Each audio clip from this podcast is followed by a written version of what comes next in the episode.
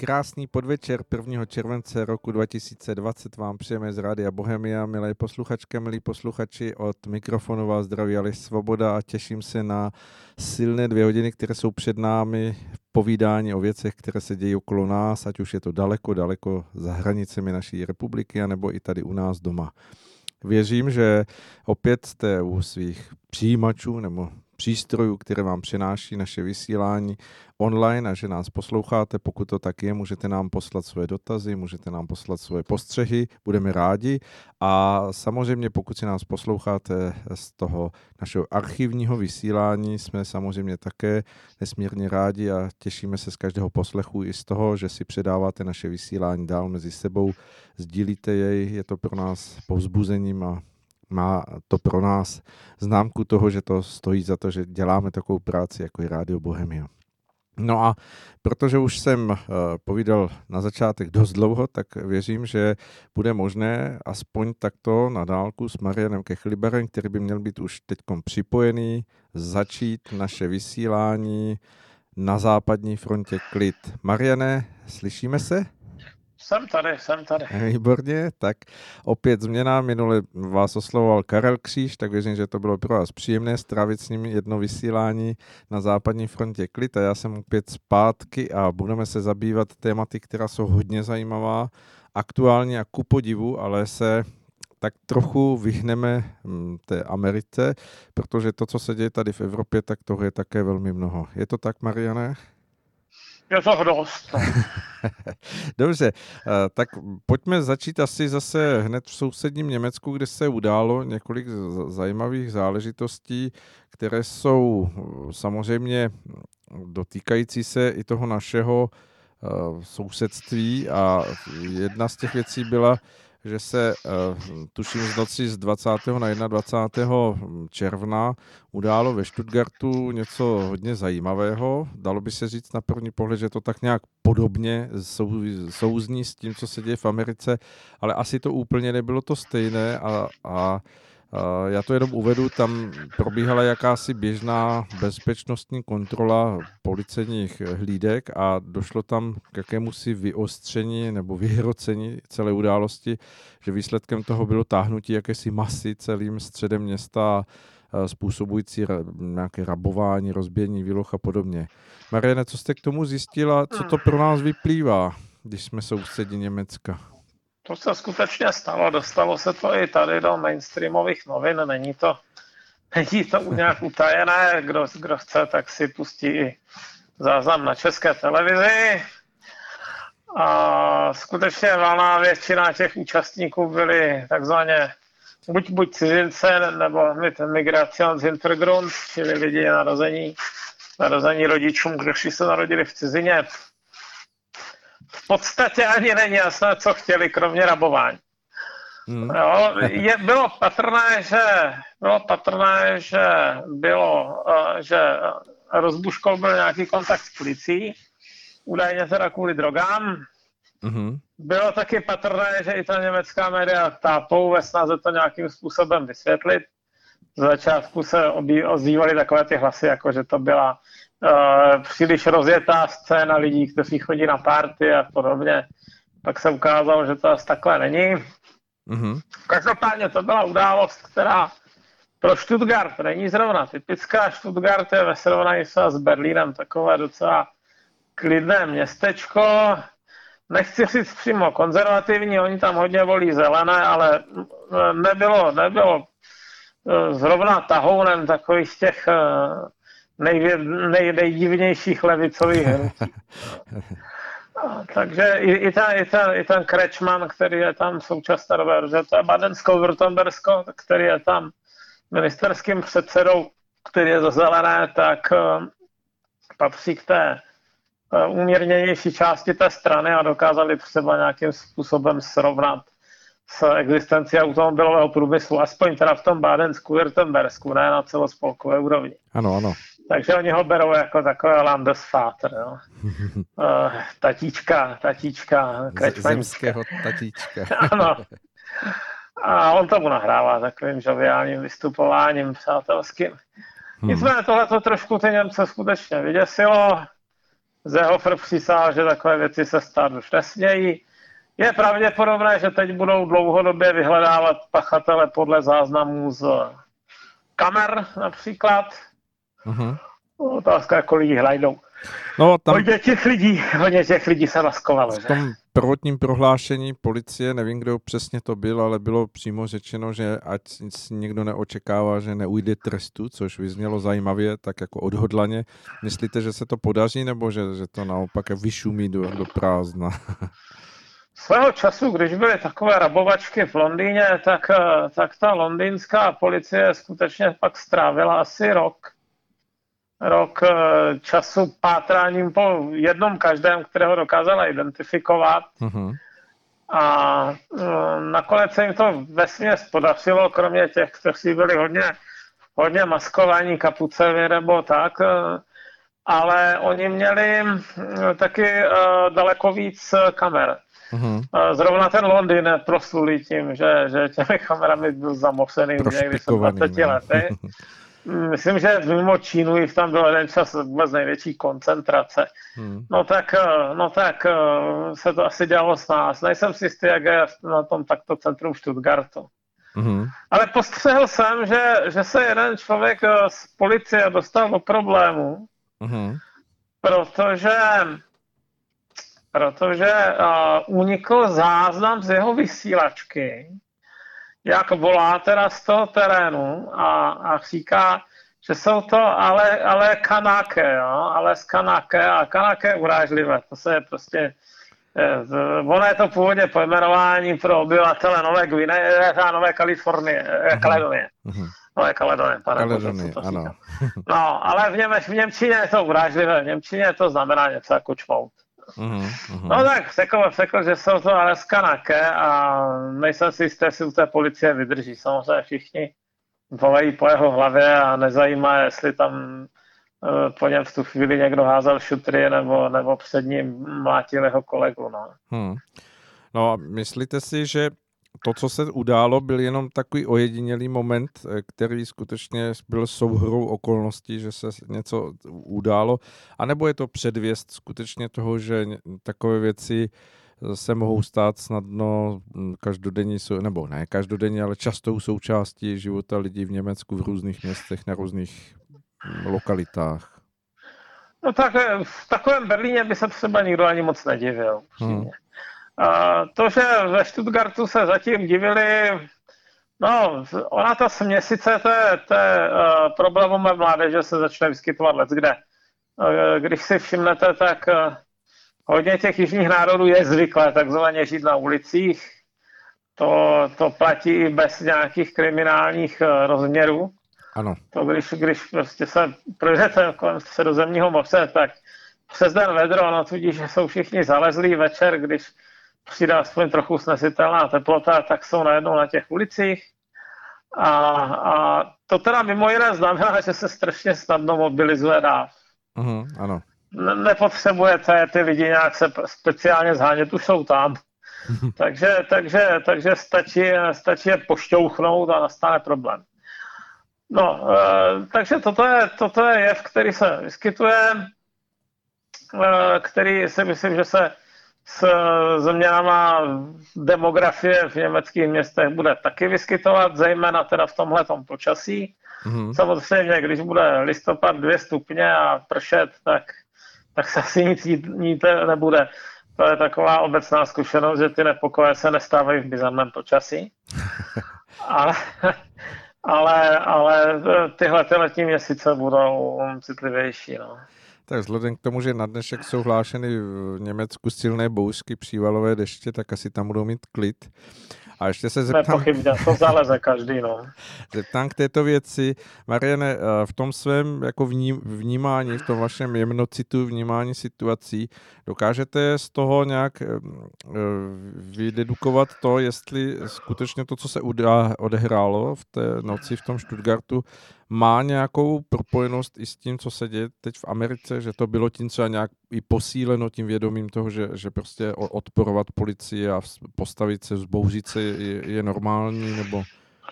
To si myslím, že ano, protože tenhle ten druh zjednodušených záběrů strašně rychle přenáší. na Facebooku, na Twitteru, na Instagramu, to je jedno, co, co vyjmenujete. Dneska většina těch, s výjimkou Redditu, který já navštěvuji nejčastěji, mm-hmm. tak většina těch sociálních sítí je založená spíš na obrázcích, než na textech. Ano, je to někdy tak. Dokonce umyslně, umyslně ty texty potlačujou nebo se snaží nějak znepříjemnit to čtení. A oni taky vědí, že ty obrázky a videa překračují jazykové bariéry. Ne? Je to tak, samozřejmě. A, a z toho důvodu si myslím, že hodně těch randalírer jako to vidělo, těch lidí řádících a rozhodli se, nebo inspirovali se, že se, že, se, že zkusí něco podobného. Ne? Hmm. Tak uvidíme. Zatím to nevypadá, že by si němečtí policisté chtěli klekat před nějakým davem. Doufejme, že, že v tom vydrží, že nebudou mít tak měkká kolena a že, že jako ten jakýsi německý duch, který skutečně jako je schopen, když na to přijde, udržet ten ordnung, že tam převládne. Nebo myslíte si, že ne? No tak... Uvidíme, no.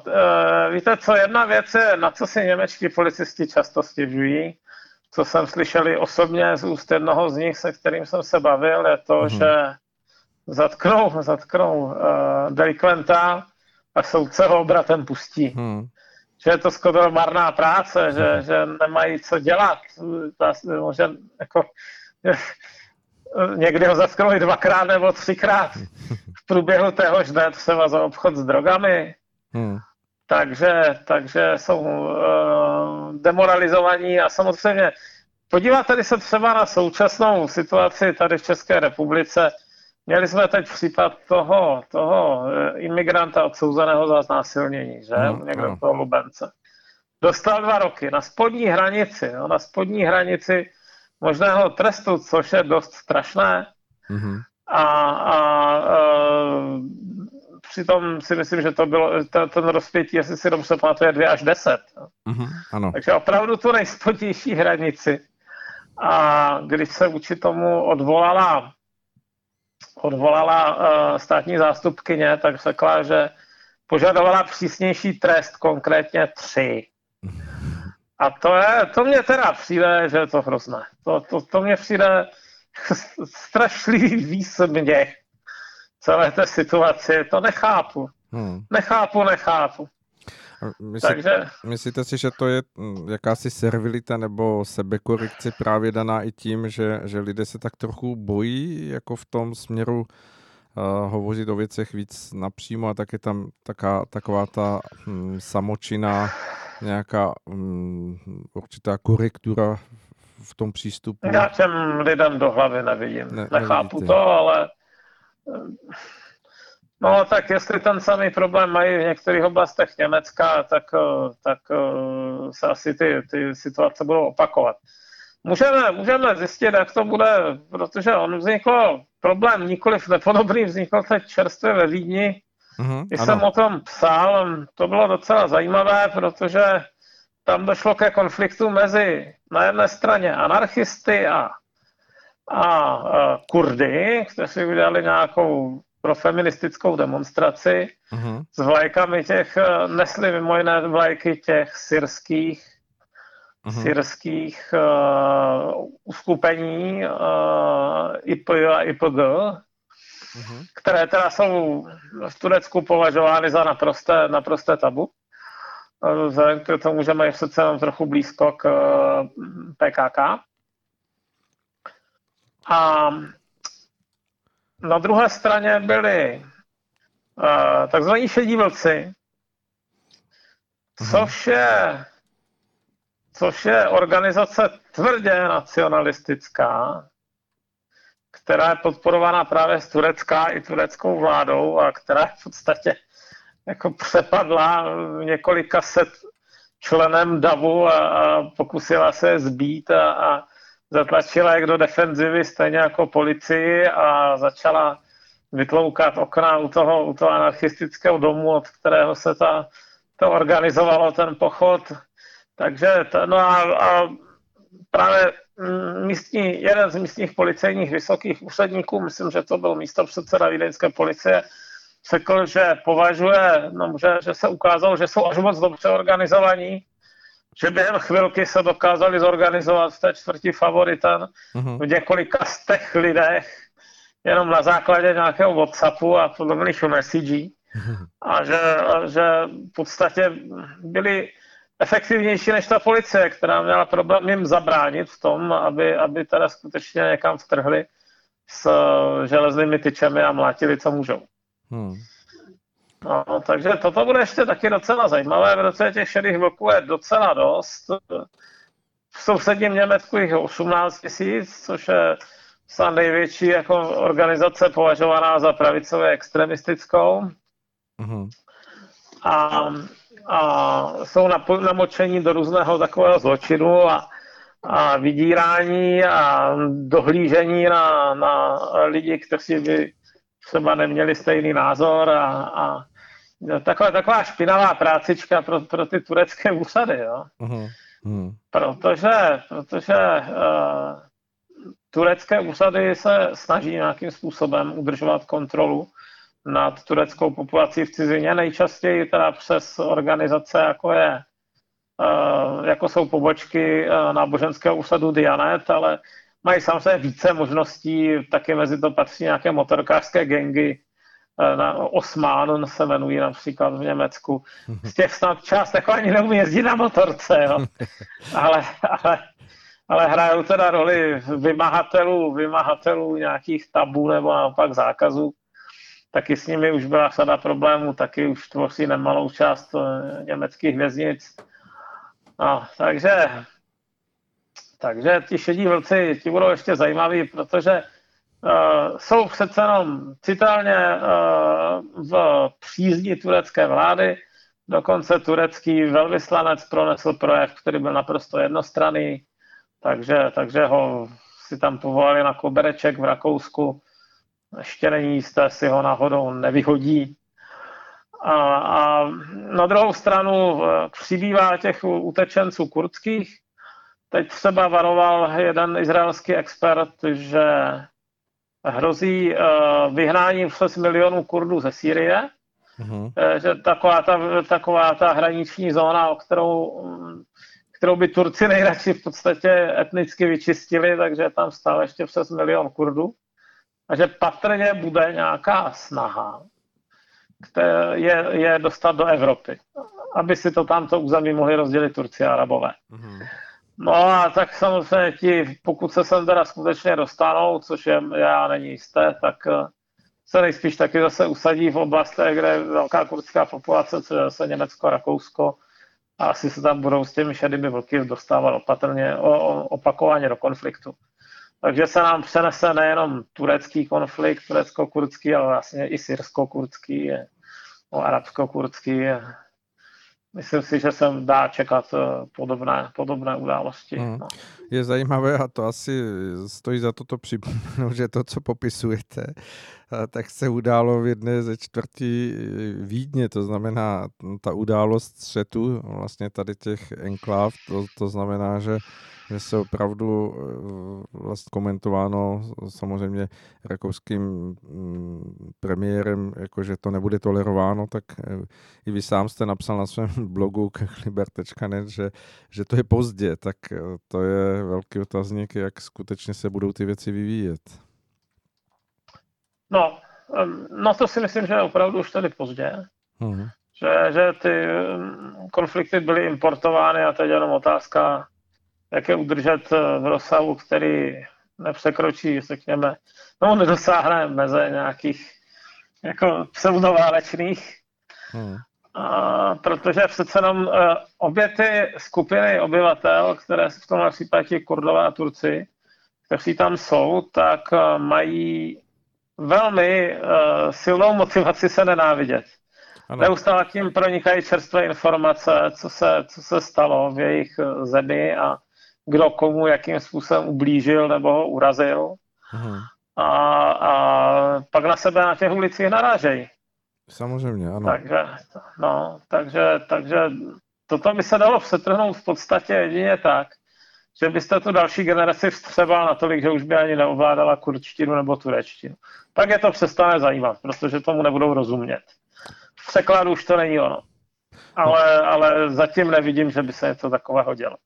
Tak ty zkušenosti ukazují, že, že i když se to z části může podařit, tak ve chvíli, kdy dojde k nějakému, dejme tomu, zhoršení těch podmínek, které jsou v té nové zemi, tak samozřejmě to upnutí se zpátky na jakési historické odkazy, že dříve bylo lépe a znovu se oživí ta, ta jakási příslušnost k tomu dřívějšímu kořenu, tak, tak to je velice vždycky slabé místo. To se úplně... No ty emigrantské komunity bývají často mnohem zaseklejší v minulosti, než samotný národ, který opustili.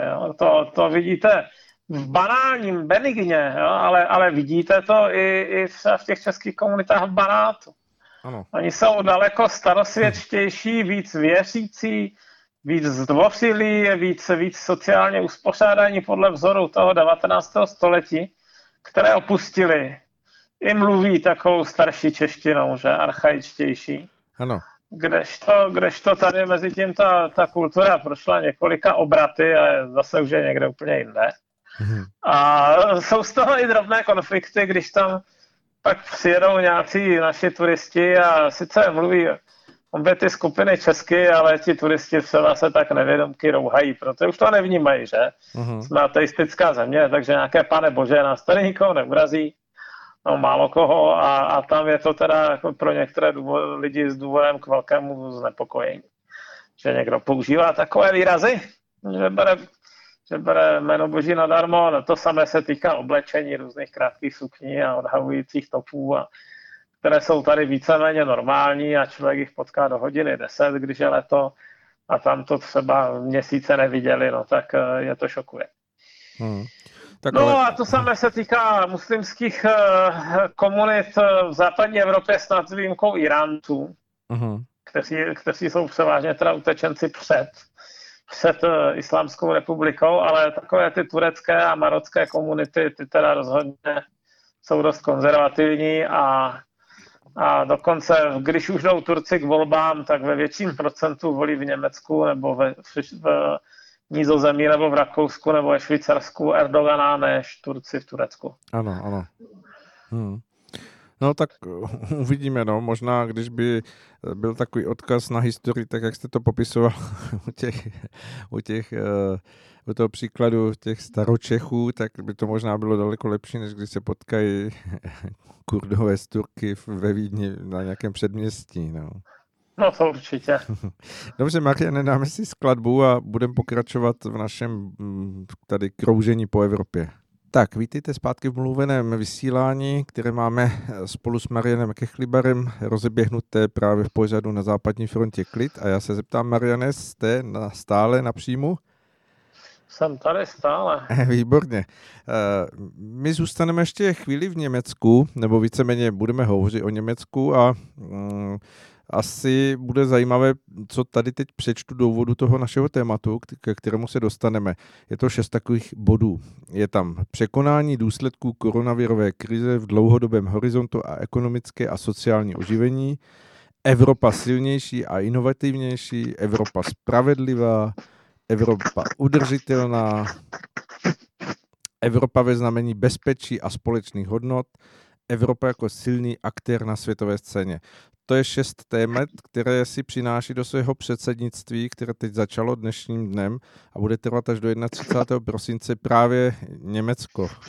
Co si po ní představujete, Mariane, po těmito šesti body ve vztahu k tomu, co se děje a co jsme ji hovořili před chvílí? Já si myslím, že jeden z těch bodů byl v anglickém překladu opravdu něco jako Make Europe Strong Again, což teda vůbec nevypadá jako vykrádečka Donalda Trumpa. Ale jako reálně za to toho tolik ti Němci stihnout nemůžou. Merkelová je na konci své kariéry, pravděpodobně nevezme zpátky to své rozhodnutí, že, by, že, že už nebude kandidovat, že příští volby jsou za rok a něco, že? Ano. To, myslím, že to musí být nejpozději koncem září dvacet jedna. A e, tam bude strašně zajímavá otázka, jak dopadne, jak dopadne volba nového šéfa C D U C S U, protože to se, to se teď mělo sešit před koronakrizí mm. a v rámci koronakrize se to odložilo na konec roku a bude to docela boj. Zamíchám se tě s žebříčkem těch lidí podle toho, co se od nich očekávalo. A jsem zvědavý, jestli, jestli teď teda další vývoj, teď právě v rámci vyjednávání eh, s tím zamíchá znova. Mm-hmm. A každopádně, to, co určitě nejsilnější téma, které budou muset obtížně řešit, je eh, otázka toho, jak eh, naložit s, s těmi fondy na obnovu evropské ekonomiky. Mm-hmm. Ano, ano. Těch peněz je eh, přislíbeno hodně, stovky miliard eur řádově, které se mají částečně pokrýt z nějakých dosud neexistujících daní. Takže už jenom zatím, zatím jsou to, zatím je to Geistergeld, jo, jak, jak, jak psali nedávno v, v, v Veltu, že to takové peníze duchů, protože přelud. Ještě, ne, ještě nejsou vybrány. Ano. Takže to je jeden problém. Druhý problém je, že zdaleka teda nezavládla jednota ohledně toho, jak se to bude skutečně realizovat. Ty menší státy jako Dánsko a Nizozemsko mají velké námitky vůči tomu něco těm Italům jen tak dávat. A, a uvidíme, s jakým kompromisem teda se nakonec přijde, protože ta obava, ta obava v, právě v těchto státech, že to tam posílí, řekněme, euroskeptické tendence je značná. Uhum. Nizozemí už má tak docela živou euroskeptickou scénu. Není tam sám ten Wilders, jsou tam dva.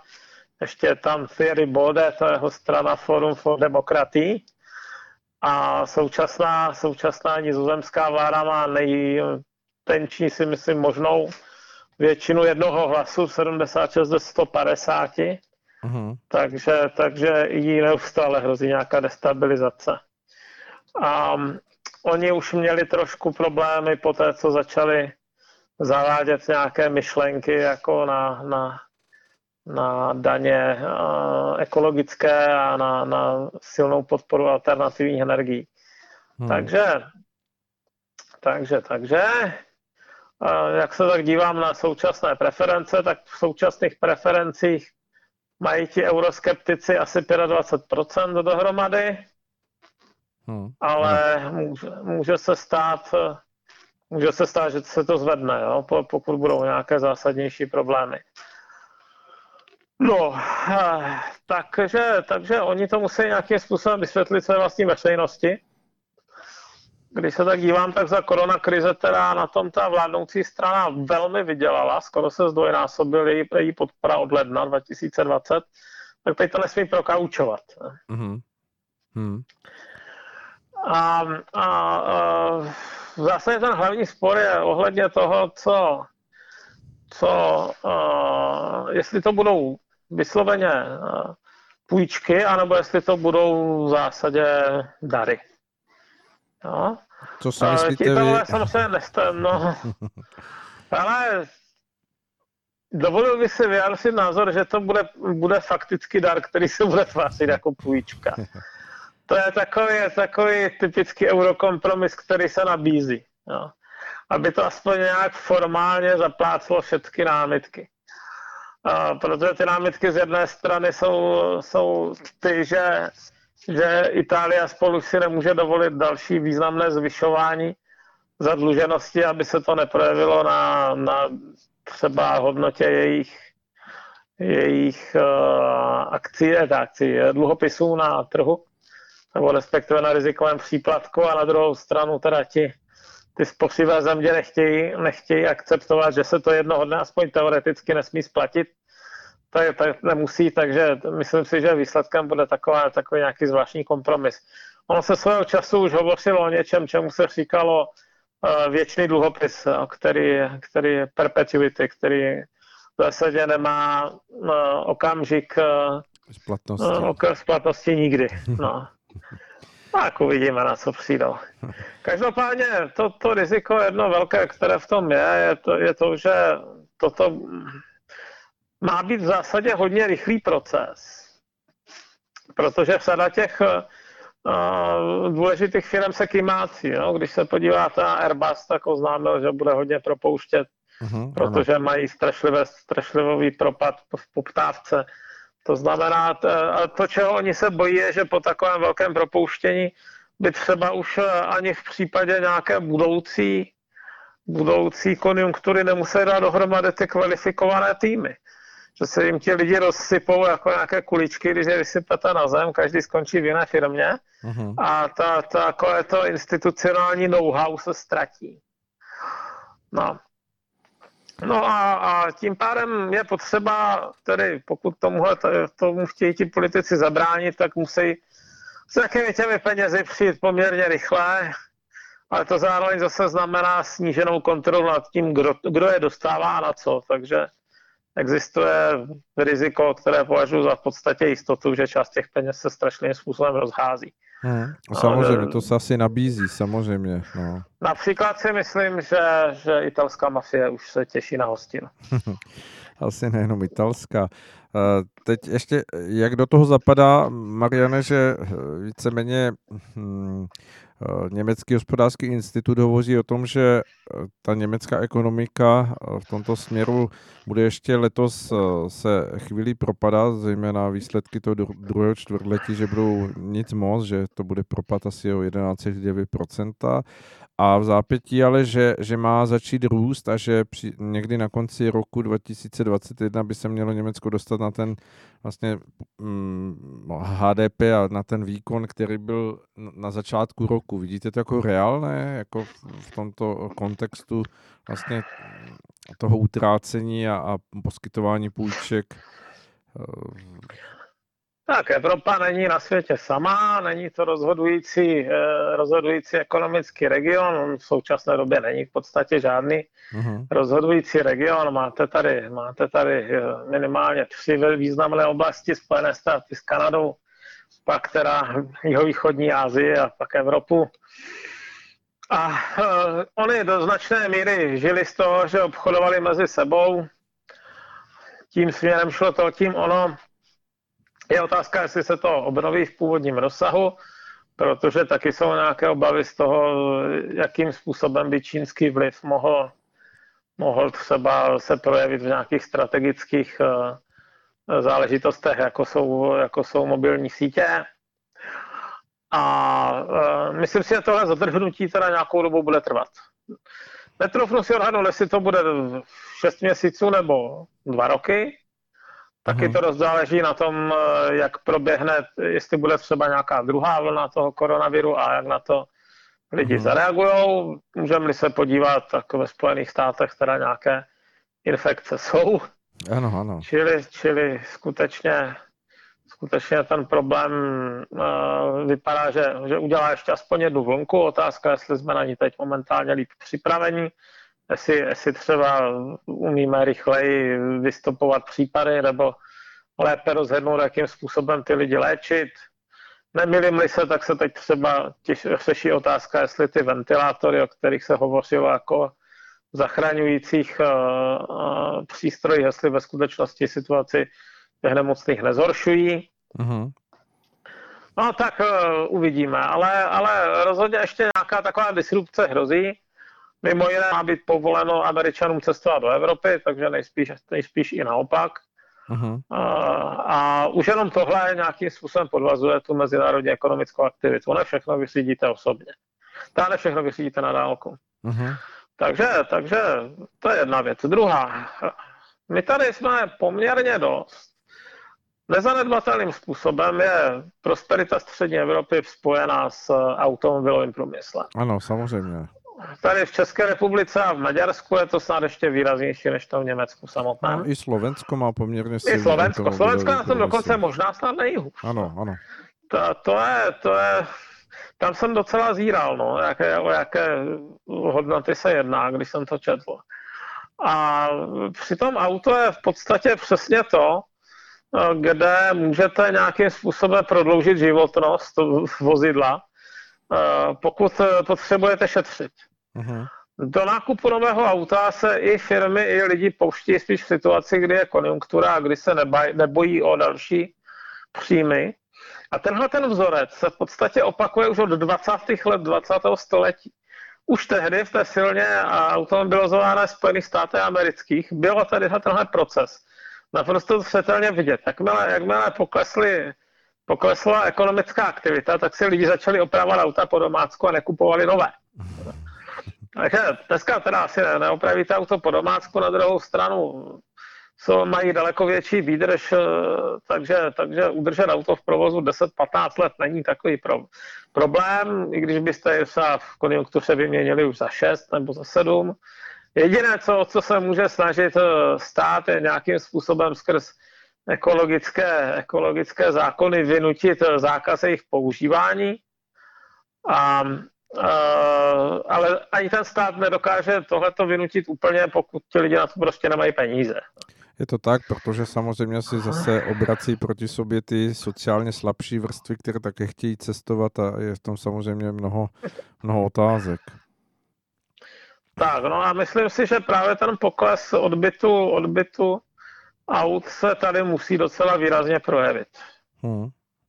No to už se tuším projevuje, protože ono to, ten dominový efekt asi bude začínat jako pozvolna, ale přesto, přesto přijde, takže je otázkou, jak ty odhady těch institucí nejrůznějších, které vychází z těch předpokladů, skutečně počítají s tím, kam až jakoby to padání toho domina doběhne. Jak, jak se vůbec jako díváte na to v tom celosvětovém měřítku, protože samozřejmě ten koronavirus se jakoby nevyhýbá jako všem zemím. No víte, já si myslím, že ty predikce jsou trošku zavádějící, respektive, že je to takové cvičení marnosti, exercise in futility, tak se občas říká v angličtině. Vezměte si predikce, dejme tomu, ze začátku ledna. Vy se to jste mohli roztrhat, no? Ano, to k ničemu, naprosto. Takže, no a, a proč bychom měli přesně věřit tomu, že predikce z července budou v říjnu ještě platit? Hmm, ano. Tak to, takže, tak... takže takhle, ale lidi chtějí jakoby mít nějaké sliby, co bude v budoucnosti, ale, ale uh, moc se už neptají, jak u těch jednotlivých proroků ta jejich slova vlastně dopadla. A když se vrátíme k tomu německému předsednictví v té radě E U, kde vlastně to bude probíhat teď až do konce roku, uh, může v té své pozici Německo prosadit nebo udělat jako tak, aby skutečně tímho potenciálem, který asi pořád je jeden z nejsilnějších v Evropě, dokázalo něco, nějaký výhled nebo nějakou podporu toho určitého většího optimismu přinést, nebo si myslíte, že to vůbec nebude hrát roli to předsednictví? Pokud, pokud budou dostatečně brát v potaz zájmy jednotlivých států, tak určitě ano. A já se tam ještě jedna daleko pro nás citlivější téma, které, což je zase snaha o zavedení společného evropského azylového systému. Ano, no. A tam už si myslím, že asi postřehli, že nedokážou vynutit úplně celoplošné přerozdělování a A nejspíš, bude, nejspíš budou nabízet nějaké ústupky typu podílet se na vnější ochraně hranic. Takže tam je docela důležité to v případě vyjednat dobře, aby, abychom nedopadli tak, že, že se tady doma prsíme a výsledek bude pro nás nepříznivý. Hmm, hmm.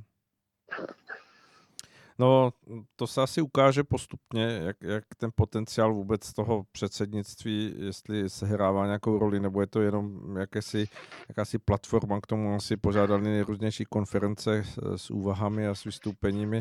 To se ukáže. A hmm. uh, pojďme ještě k tomu důležitému momentu, který se teď událo víkendu a který byť uh, samozřejmě si nepostřehli mnozí, protože to byly jenom místní volby ve Francii, ale přesto tam zazněl zajímavý signál, protože uh, Macronová strana, která jinak jako byla poměrně pořád jakoby viditelná, vnímatelná, tak tam utrpěla poměrně jako silný uh, debakl, co se týká v regionech, kam se snažila proniknout a kde ale ve výsledku nezískala mnoho postů v těch místních volbách, a, ale naopak se tam objevili ve Francii zelení, jako ve, ve viditelném. Ve velkých městech, no, ano, ve velkých městech, městech citelně, citelně vyhráli Asi je to, nebo citelně posílili, asi je to důsledek, důsledek toho, že jsou velmi populární mezi studenty a mladými obecně. Hmm. A Macron teda, Macronová, Macronovi se v podstatě nepodařilo žádnou velkou stranu vybudovat. To jeho hnutí En Marche vždycky trpělo nedostatkem osobností. Hmm. A teď se to docela výrazně projevilo. Ono je to, je to prostě hnutí jednoho muže, podobně jako u nás ANO. Jenom založené na trošku, trošku uh, jiném principu. Uh-huh. A, a uh, zdá se mi, že Macron vedle sebe příliš nestrpí jiné, jiné kvalitní lidi. Takže, no a samozřejmě nemůže sedět všude, zejména nemůže sedět uh, nikde na magistrátech jako, jako desetinásobný primátor, takže tam nasazoval do akce lidi nepříliš, buď nepříliš známé, nebo nepříliš zajímavé a hmm. tomu odpovídal jeho poměrně skromný úspěch. Hmm. No ale co ti zelení, jako, jak to vnímáte, ten, ten signál? Je to známka toho, jak vy říkáte, jenom, že mm, volili mladí lidé, anebo že tam je mm, skutečně ten moment toho, protože ruku v ruce s tím přístupem k životu, co se týká toho určitého zeleného náhledu, jde jakási levicovost, jako vnímáte to, že to, že to bude hrát roli nebo ne v té Francii, která vždycky byla taková revoluční? Ale ta francouzská zelená levice je takový, takový zvláštní případ. Oni jsou například opravdu posedlí antivaxem.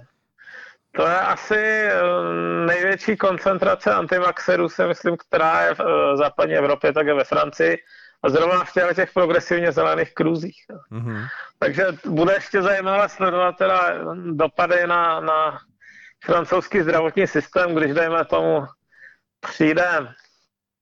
přijde uh, nějaká uh, vakcína vůči, vůči kovidu devatenáct, tak, tak zda se, zda se zda ve Francii bude aplikovat a jakými způsoby se pokusí ta vláda prosadit proti tomuto nyní ve svém sebevědomí značně posílenému hnutí. No tak to bude zajímavé sledovat takhle z dálky. Druhá věc je uh, žluté vesty, které se přesně rekrutovaly z té opačné části populace, z té konzervativního venkova, uh-huh, ano. tak uh, vlastně vznikly na základě uh, zvýšení daní na, na fosilní paliva. Ano, přesně tak. A přitom to jsou přesně ty politiky, které zase teda pro zajinutí velkoměstští zelení prosazují. Takže, takže bude, uh, tam se zadělává na konflikt, který je konfliktem dvou úplně jiných životních stylů a oblastí a vidění světa, protože ve velkém městě se relativně snadno žije bez auta, kdežto venkovská Francie, kde jsou ty vzdálenosti desítky kilometrů do nejbližší nemocnice a hmm. nejbližšího gymnázia, tak to, a ještě jsou poškrtány, poškrtány prostředky hromadné dopravy dávno, tak tam to naopak bez toho auta moc nejde.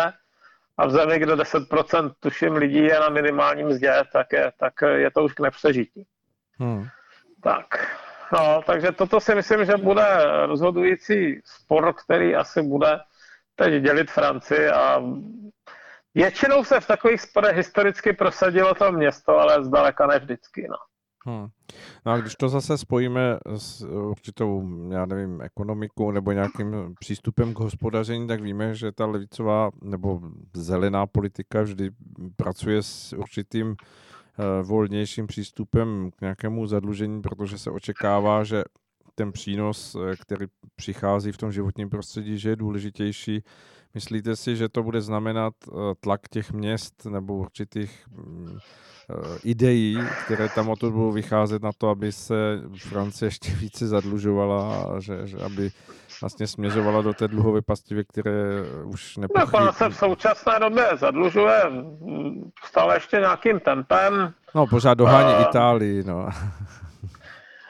No, na procenta dohání, ale myslím si, že na objem toho, toho dluhu mm-hmm. už ho překročila. Aha. Já se schválně podívám na dead, dead clock, ale myslím si, že uh, jedna věc je tedy procento H D P, no tak tam má Itálie naprosto jednoznačný skok, to jo. Ale podívám-li se na absolutní velikost toho dluhu, tak francouzský dluh je uh, o osmnáct miliard euro větší, no. Mm. teď se dívám na, na takové ty dluhové hodiny. Vidím, že teda, že teda hojně narůstá. Otevřel jsem to asi před půl minutou. Za tu dobu si Francie chtěla půjčit skoro milion korun. No, tak uvidíme, co bude za pět minut. No, dokonce to teď z hlediska absolutní velikosti koule. Největší dluh v celé eurozóně. Hmm. Němci mají procentuálně mnohem nižší dluh, ale protože je to větší ekonomika, tak samozřejmě je větší absolutně, ale i tak jsou už třetí teda za Itálii a za Francii. Uh-huh. A za tu dobu teda, co spolu mluvíme, tak teda Francie si půjčila tři biliony korun a Němci zhruba sedm set tisíc splatili. Takže, takže ty trendy nejsou v prospěch Francie. Koukám, že je to minuta něco. No. Hmm, to je hezké. Tady je odpočet. Toto je zajímavé. No. Podívejte se, European Debt Clock. Zkuste si to vygooglit a jenom se dívejte, jak to běží. Tohle to je neudržitelné. To, to si myslím, že bylo neudržitelné i za normálních okolností.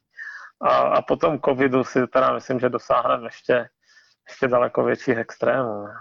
No a myslíte, že na to může mít i vliv nějaký přístup, který třeba bude ignorovat, dejme tomu, tu, tu faktickou situaci, nebo že vy, vyhraje nějaký zdravý selský přístup k tomu, dejme tomu, aspoň nějaké reality? Hele, realita se dlouhodobě ignorovat nedá, ale neznamená to, že my se to lidi dlouhodobě pokoušeli. Myslím si, že historie je plná záznamů o tom, jak realita nakonec zvítězila nad ideologií a co všech, jaké všechny efekty to, to provázely. A myslím si, že zrovna teda zadlužení, které... My jsme se tady pustili do teritoria, které nikdy nikdo dříve neprochodil. Toto, toto, toto je... Když, když se dluhy... Dost, když jste stát, státy dostávali do dluhů, tak to obvykle bylo dů, do velkých dluhů, tak to obvykle bylo, by, byla válečné dluhy. Mm-hmm, a, a samozřejmě ti poražení pak měli ještě zcela jiné starosti. Ano, splácení reparací a podobně. Ano, často, to, často teda zrušili měnu a nahradili jinou, nebo ji pak tiskli s devíti nulama, takže se zrušila sama. A, a na druhou stranu si vítězové pak měli sice třeba taky za sebou škody, ale na druhou stranu byli v tu chvíli dominantní na tom kontinentě a mohli si třeba užívat toho, že, že vysadili nějaké konkurenty. Mm-hmm, ano. Buď, buď teda přímo fyzicky, nebo skrz nějaké nevýhodné smlouvy. A teď máme situaci, že nic takového nebylo. Dluhy rostou a stejně tak roste, roste procento obyvatelstva, které je závislé v nějakém smyslu na na státním rozpočtu nebo na veřejných prostředcích, včetně teda lidí pobírajících důchod, a nevidím, jak by tohleto se mohlo trvale udržet. Hmm. Jediné, co, co by se snad mohlo stát, kdyby někdo začal vyrábět obrovské množství robotů pracujících zdarma. To, to, to, to jako v nějakém smyslu se to třeba stalo. Když takhle komunikujeme, tak tam taky nesedí nějaká spojovatelka, která by spojila náš hovor, udělal to automat. Takže třeba v té telekomunikační uh, oblasti se to stalo, ale uh, pochybuji, že by se to mohlo stát třeba v rámci péče o starší lidi, jo, v nějakých, nějakých dlouhodobých léčebnách a domovech a podobně. To, to si myslím, že zatím neumíme. Hmm. Je to tak a je to samozřejmě velká otázka, jak, jak v tomto směru balancování toho, toho co je možné a co, co je nějakým způsobem vysněné pro tu společnost, která skutečně se odchyluje od té, od té vazby k nějaké konkrétní práce, co z toho vyplyne. Mám ještě chvilku času, tak se zeptám, Mariane, jestli chcete, jestli to ještě má smysl dát písničku a ještě se vrátit k nějaké krátké notice, co máme tady ohledně Británie, nebo rovnou skočíme do Británie? Kratičce bych k té Británii teda skočil, máme pět minut, tak... Tak pojďme. Britové teď, Britové se teď rozhodli, že budou... že nabídnou obyvatelům Hongkongu, minimálně těm, kteří mají takzvané B N O. Ano. Palo, slyšíme se? Ano, slyšíme no? se. Já vás slyším. V zásadě v době, než, než, přešla, než přešlo Hongkong do čínské sféry vlivu, jakoby v, té, v tom režimu jedna země, dva systémy, tak existovala možnost u, u obyvatel Hongkongu požádat si o takzvaný British National Overseas Passport, což je v zásadě britský, britský pas pro neobčany, ale občany dominií a kolonií. Mm. A ono si, ono si o něj požádalo asi... Asi tři a půl milionu, myslím, že to je. Teď. No, takhle. Ono se jich požádalo podstatně míň teda, mm. ale, ale uh, teď se dívám, že jich je asi, že celkově jich teda na světě asi tři miliony a, a kteří by měli nárok třeba na obnovení a že v tom Hongkongu jich je uh, na nejvýš pár set tisíc. Mm. Ale... A on by na to měl nárok snad i, snad i člověk, který je třeba jenom manželem nebo druhem, to někoho, kdo to má. A, a možná i děti, což není úplně jisté. Uh-huh. A teď teda ta, ta vláda Borise Johnsona v rámci toho, že Čína tam dneska zavedla ta, ta zákon o národní bezpečnosti, tak... Uh, právě uh, konzervativci oznámili, že minimálně držitelům těchto pasů a možná i některým dalším umožní, umožní uh, se přestěhovat do Británie bez komplikací, že dostanou pět let uh, pracovního, pracovního víza a pokud za tu dobu teda neudělají žádné problémy, tak uh, že uh, budou mít zkrácenou cestu k občanství. Uh-huh. No tak je otázka, kolik lidí to využije. Samozřejmě Hongkong má kolik? sedm milionů obyvatel. Dejme tomu, že by to mohlo využít sto, dvě stě, tři sta tisíc lidí, to je možné. Uh, jiná věc je, kde v té Británii dát, protože Británie je přece jenom hustě osídlená a už teď je tam nedostatek, nedostatek uh, ubytovacích kapacit a podobně. Ostatně zrovna Johnson teď teda prohlásil, že budou stavět, stavět a stavět. Tak jsem zvědavý, jestli do jaké míry překoná veškerý ten právní odpor těch lidí, kteří nechtějí, aby se stavělo cokoliv v jejich okolí, ale, ale je pravda, že už teď je ta Británie natolik přelidněná, že, ta, že ceny nemovitostí šly šíleně vysoko a, hmm. a že je potřeba to nějak zkrotit. Hmm. No a když se vrátíme k tomu Hongkongu samosta, sa, samotnému, ten zákon, který teď vstoupil v platnost, popišme, jestli to můžeme v krátkosti v těch několika málo minutách, co nás bývá, přiblížit lidem, co to, co to vůbec znamená. Myslím si, že to v zásadě znamená to, že, že hongkongští občané můžou být za činy, které udělají v Hongkongu, uh, být souzeni podle stejných principů jako, jako Číňané v Číně. Jako v centrální znamená, Číně. Ano, no, ano, to je mainland China, no. Ano. A že v Hongkongu vznikla pobočka tajné policie. No. Mm. Čili takové to je politické. Takže, takže v zásadě bych čekal, že každý, kdo se ozve proti, proti soudruhovití, takže bude mít ten samý problém, jako kdyby to byl Číňan z Číny. Hmm. Takže ta stávající určitá přeci jenom jako doznívající demokracie, která tam byla vlastně potom odeznění té kolonie Velké Británie, takže myslíte, že to utáhnutí těch šroubů, že je teď opravdu takové, že to dosahuje toho klasického nastavení čínského režimu? Myslím si, že to je cíl a že po nějaké přechodové době toho taky dosáhnou.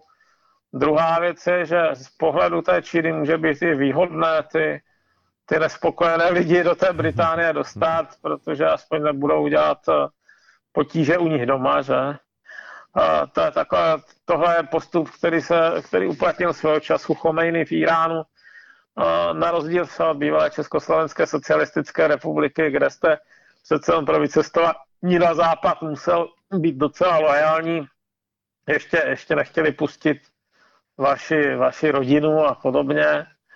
No tak, no tak v Iránu řekl ten Chomejný, že kdo nemá nervy na islámskou revoluci, tak ať vypadne.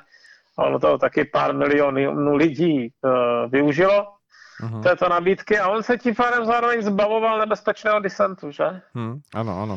No, a myslím si, že ta Čína to v případě Hongkongu bude chtít postupovat stejně. Pro ně je výhodnější, aby ti největší nespokojenci tu, tu oblast opustili, Číňani mají obyvatel dost, takže dosídlí někým jiným. Takže takhle to dopadne, myslíte, podle mého názoru. Že, že svým způsobem se ukáže, jestli ze strany Británie ta výzva jako byla jenom gestem, které ještě jim může zamotat hlavu, anebo přestože to tak jako vyznělo, jako hm, skutečně nabídka pomoci, jestli to bylo myšl, myšleno vážně. Já si myslím, že to mysleli vážně, protože hongkongská populace je pro ně zajímavá, to jsou anglicky mluvící vzdělaní převa- lidi z téhleté strany světa, by dorazili asi spíš ti bohatší, uh-huh. takže se od nich nedá čekat, že by vytvořili nějaká ghetta plná násilí, jaká jsou typická tam pro přistěhovalce z, veko- z venkovského Pakistánu. A e, tím pádem by na tom ta Británie asi vydělala. Mm-hmm. Stejně jako svého času třeba vydělala na tom, když ugandský diktátor Idi Amin vyhnal, vyhnal uh, Indy z Ugandy. Takže, takže tak si myslím, že by, že by to bylo. Mm-hmm. A jiná věc je teda zajistit to, aby si příliš nekonkurovali s domácím obyvatelstvem právě o uh, služby, ať už zdravotní nebo třeba ubytovací, to znamená posílit tyhle ty sektory nějakým rozumným způsobem. Hmm. Tak každopádně uvidíme, ono se to bude vyvíjet, protože si myslím, že tím vstupem těch, těch zákonů vlastně v tom Hongkongu se teprve bude za, začínat odvíjet nějaká celosvětová reakce a uvidíme, jak to, jak to bude, co se v tom vůbec může, nakolik je Čína silná, aby si vlastně tento krok uhájila. Ve výsledku vlastně nebylo možné na to nějak reagovat zásadním postojem jakékoliv světové mocnosti. No. Uvidíme. Dobře, Mariane, už jsme dorazili na ten břeh toho, toho našeho konce vysílání, takže já vám velmi děkuji, že jste věnoval čas našemu rádiu zase s těmi svými brilantními postřehy a souvislostmi, které málo kdo je schopen uh, nějakým způsobem, když čte uh, zprávy nebo zachytává nějaké informace, vůbec si dávat dohromady, za což vám platí veliký dík. A moc děkujeme, naslyšenou. Naslyšenou. Tak, milí posluchači, zůstaňte u svých přijímačů, protože vám teď pustíme na chvíli jenom skladbu, abychom mohli vyměnit tady ve studiu nastavení a mohli přijmout hosta, kterým bude Jaroslav Kuchař, který už se těší, že spolu se mnou bude hovořit o tématech, které se trošku víc budou týkat možná i naší České republiky. Zatím naslyšenou. Tak jsme zpátky ve vysílání a vy, kdo jste vydrželi u svých přijímačů a posloucháte nás v našem středečním vysílání z Prahy, tak víte, že teď už proti mně tady sedí pan Jaroslav Kuchař, který je dlouholetým přítelem našeho rádia i vůbec České konference a my vždy, když se tady setkáme, tak, tak se vždycky podaří nastavit takové zajímavé naladění a hovoříme o věcech, které by se daly nazvat možná i politickými, společenskými minimálně, ale vždy do toho se snažíme vetkat jakýsi nadhled, jakousi moudrost a věřím, že se to podaří i dneska. Jaroslave, vítejte tady u nás ve studiu. Dobrý večer. Když jsem vás uváděl ještě před tou nádhernou skladbou Marie Rotrové, která určitě mnohé pamětníky zavedla do času dětství a vzdálených dob, tak jsem říkal, že se budeme dotýkat spíš tady naší České republiky nebo toho, co se děje vlastně okolo nás, na rozdíl od toho pořadu s Marianem Kechlibarem. A tak se vás zeptám, jak vnímáte teď aktuální situaci vůbec toho nastavení, které se odehrává. A teď nemyslím politické, ale oh, tak jak vnímáte lidi okolo sebe, jak, jak prožívají a jak je, jak je, jaká je atmosféra s těmi s lidmi, se kterými se setkáváte vy? To je zajímavá otázka. Já se potkám s hodně lidmi a musím teda říct, že hodně lidí taky potkám třeba v autě, když jedu a tam se jako by nic nezměnilo. No, jako jsou už znova zase stejné kolony, stejně nervózní řidiči, stejně agresivní nebo ještě víc. Spěchající. Spěchající. To je jeden, jako jeden úhel pohledu. To znamená uh, určitě ve společnosti skupina lidí, a já neumím ji kvantifikovat, můj odhad, která to prožila vlastně tu, to jaro e, nějakým způsobem a teď si jako vydechla, jo, jakože hurá, jako už zase můžeme žít v tom starém světě, na který jsme zvyklí, v kterém se nějak umíme pohybovat a který, který jako známe. Hmm. Jo. Já bych teda komentoval to vlastně jako s takovým tím smrádek, ale teplíčko. Jo, jako já jsem varoval před tím, aby jsme si představovali, že je možný se vrátit do stavu, který byl ještě v roce dva tisíce devatenáct.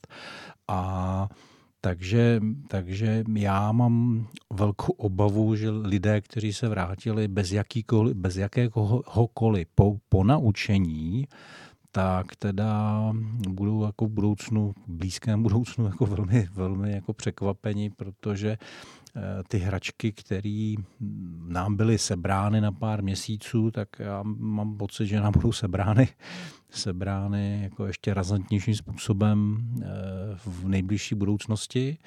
A právě ti, kteří se na, na, to nejvíc, na tom nejvíc lpí, tak ty, ty to bude nejvíc bolet, pochopitelně. Hmm. Tak ono tomu přispívá i ta letní atmosféra, krásně lidé mohou sedět venku, takže to v spojení s přírodou asi přináší. Já teda mluvím o něčem jiném, to, tohle je spojení s přírodou a se, sezení na zahradě, to považuji za něco, co, co je naprosto v pořádku, ale tam rozhodně moje komentář nemířil, jo? Aby jsme si rozuměli. Já jsem mluvil o té honbě za, za úspěchem a za penězma a a za, za, za zážitky, které jsou zbytné, řekněme. Hmm, hmm. Ta, o tomhle mluvím. To být, být přirozeně ve své komunitě se svými přáteli, s rodinou, to je něco, co naopak by mělo uh, být posilováno a to je v pořádku.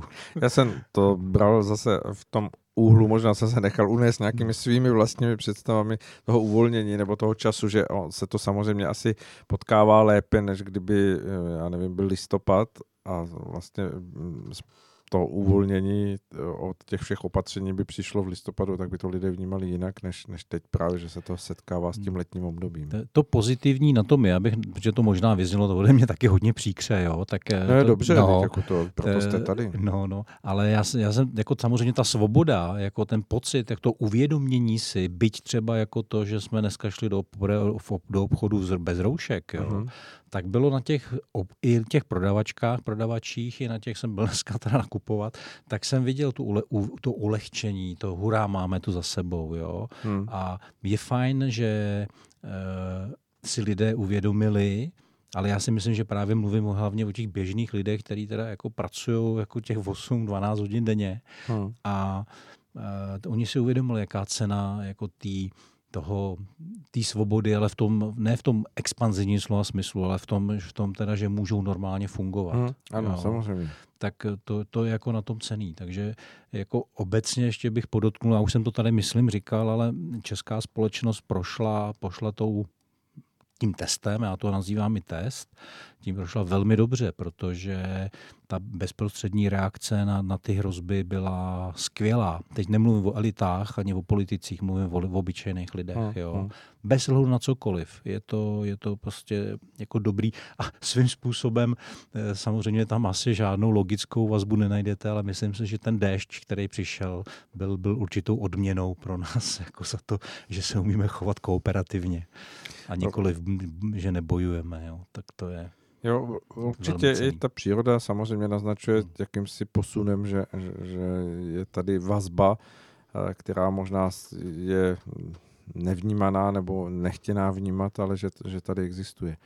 Dobře, jak se díváte i v tom úhlu pohledu, co jste teď nastínil na to, že jsme pořád udržováni médiem, médiama takovým zvláštním způsobem, že aby jsme byli nachystaní na to, že přijde druhá nebo třetí vlna. Je, jak tohle vnímáte? Je to opravdu oprávněné, anebo, nebo je to jakási mediální snaha podržet si aspoň část té, té, té společenské závislosti lidí na to, že když někdo řekne, tak a, a je to tady, znova se všechno zavádí, aby lidé byli připraveni, že to tak bude? Ještě než na to odpovím, tak ještě bych chtěl říct, že tady je samozřejmě druhá skupina lidí, ta, která bude pravděpodobně v menšině a ta jako si možná prožila nelehkou chvíli, nejednu nelehkou chvíli v tom minulém období, a, a nebo naopak se třeba rovnou těšila, jako já třeba, že, to, že hurá, konečně to tady a ty změny, na které jsme čekali léta, že přicházejí. Ale tak to, takže, takže tato skupina lidí vlastně si uvědomila, že už takhle nechce žít. A klade si otázku, co je vlastně správně, co, je, co jsou ty skutečné hodnoty, co má smysl v životě dělat, na co, čemu věnovat úsilí a pozornost. A i když třeba nemá všechny odpovědi, tak zkouší je hledat a to je hmm. dobrý. To, to je pro mě zase obrovská, obrovská příležitost, nebo pro každého z nás, nejenom pro mě, jako se zorientovat a soustředit se na to, co má skutečně význam a co je důležité pro život člověka. Ať je to osobní rozvoj, nějak v duchovní oblasti nebo v jakékoliv jiné a A, a vlastně ne, ne, nehonit se za těmi, za těmi přeludy toho úspěchu, protože, jak napsal jeden, jeden spisovatel, který se zabývá ekonomikou, jako to je krysí závod a ten, ne, ten nejde dlouhodobě vyhrát. Jo. Běháme ho, závodíme sami se sebou a skončíme vždycky někde jako na jipce v konečném důsledku. Takže, takže to není dobrý, dobrá cesta a jako čím víc lidí si to uvědomí, tak tím líp. A teď teda na tu ano, odpověď, na tu, jestli, na tu, na tu, na tu vaši... pamatujete. Jo, jo, jo, jo. Pamatuju. Uh, média, média samozřejmě jsou různá a uh, Jak já už jsem to říkal minule i předminule, že můj, můj názor je, že COVID je umělého původu a že dokonce byl i uměle šířen vědomě. Jo? Takže e, pro mě otázka jediná, která, kterou má smysl si klást, je, jestli ti, co to teda zařídili, tak jestli splnili ty cíle, které, které, tím, byly které tím byly sledovány. Uhum. A pokud ne, tak vlastně není diskuze o tom, jestli bude druhá vlna, ale kdy a jaký vlastnosti ten virus bude mít. Jo, jestli budou tvrdší, ty vla, jestli bude tvrdší ten virus s nebezpečnějšími důsledky nebo ne. Takže já asi na tuhle odpo- otázku úplně pravdivě odpovídám, že nebyly asi splněny všechny ty cíle, možná některé, a teď samozřejmě se na to může dělat z různých pohledů. Jo? Zase možná bych tady naskočil do toho, do toho, do těch rovin jako mainstreamová, konspirativně duchovní, jo? Jako, jak jsme kdysi použili ano, ano. Tenhle, ten, ten, tyhle ty tři úhly pohledu, tak v tom mainstreamovém úhlu pohledu samozřejmě dostat lidi do, do strachu a ovládat je tak, aby, aby se prosadilo víc regulací, víc zákonů, které eh, budou fungovat eh, v neprospěch lidí a naopak budou jako, po, podporovat moc korporací. Aha. Tak to, tohle se děje a je to, je to proces, který běží někde na pozadí, je odváděna pozornost eh, nás všech od těchto těch věcí a myslím si, jako, že to je něco, co, co běží vlastně jako na pozadí pořád. Jo? A teďko, teďko, takže, takže to může být jedna z odpovědí na to, proč média vlastně to pořád přeživují. Eh, druhá věc je, že ty novináři sami osobně můžou mít strach, že to, že to nemusí být nějaký noty ze zhora, jo? A že to téma jim přináší peníze, protože reklamu a čtenost... Jo? Ano, jestli no, ten motiv no, je no, skutečně ten, takže tam, čistě, tam je to různý, prostě já, si myslím, no. já si myslím, že i dnes se bude lišit od Hospodářských novin, když to zjednoduším, a, a úplně se bude lišit třeba od, uh, teď mě napá, od Parlamentních listů, jo. Takže tam jsou úplně jiné motivace.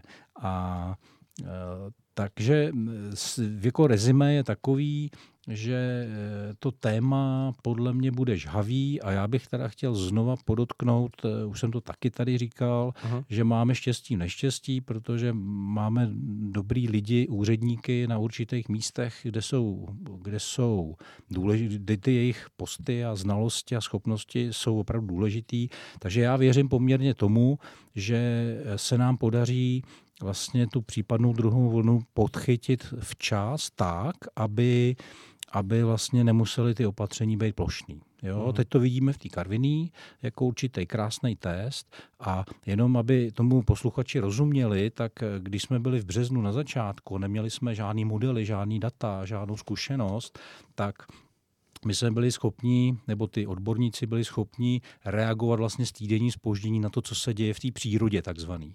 Jo, co, se, co se vlastně děje v té populaci. A nikdo nevěděl, jak to, jak to tam je skovaný hodně, jo, mezi lidma.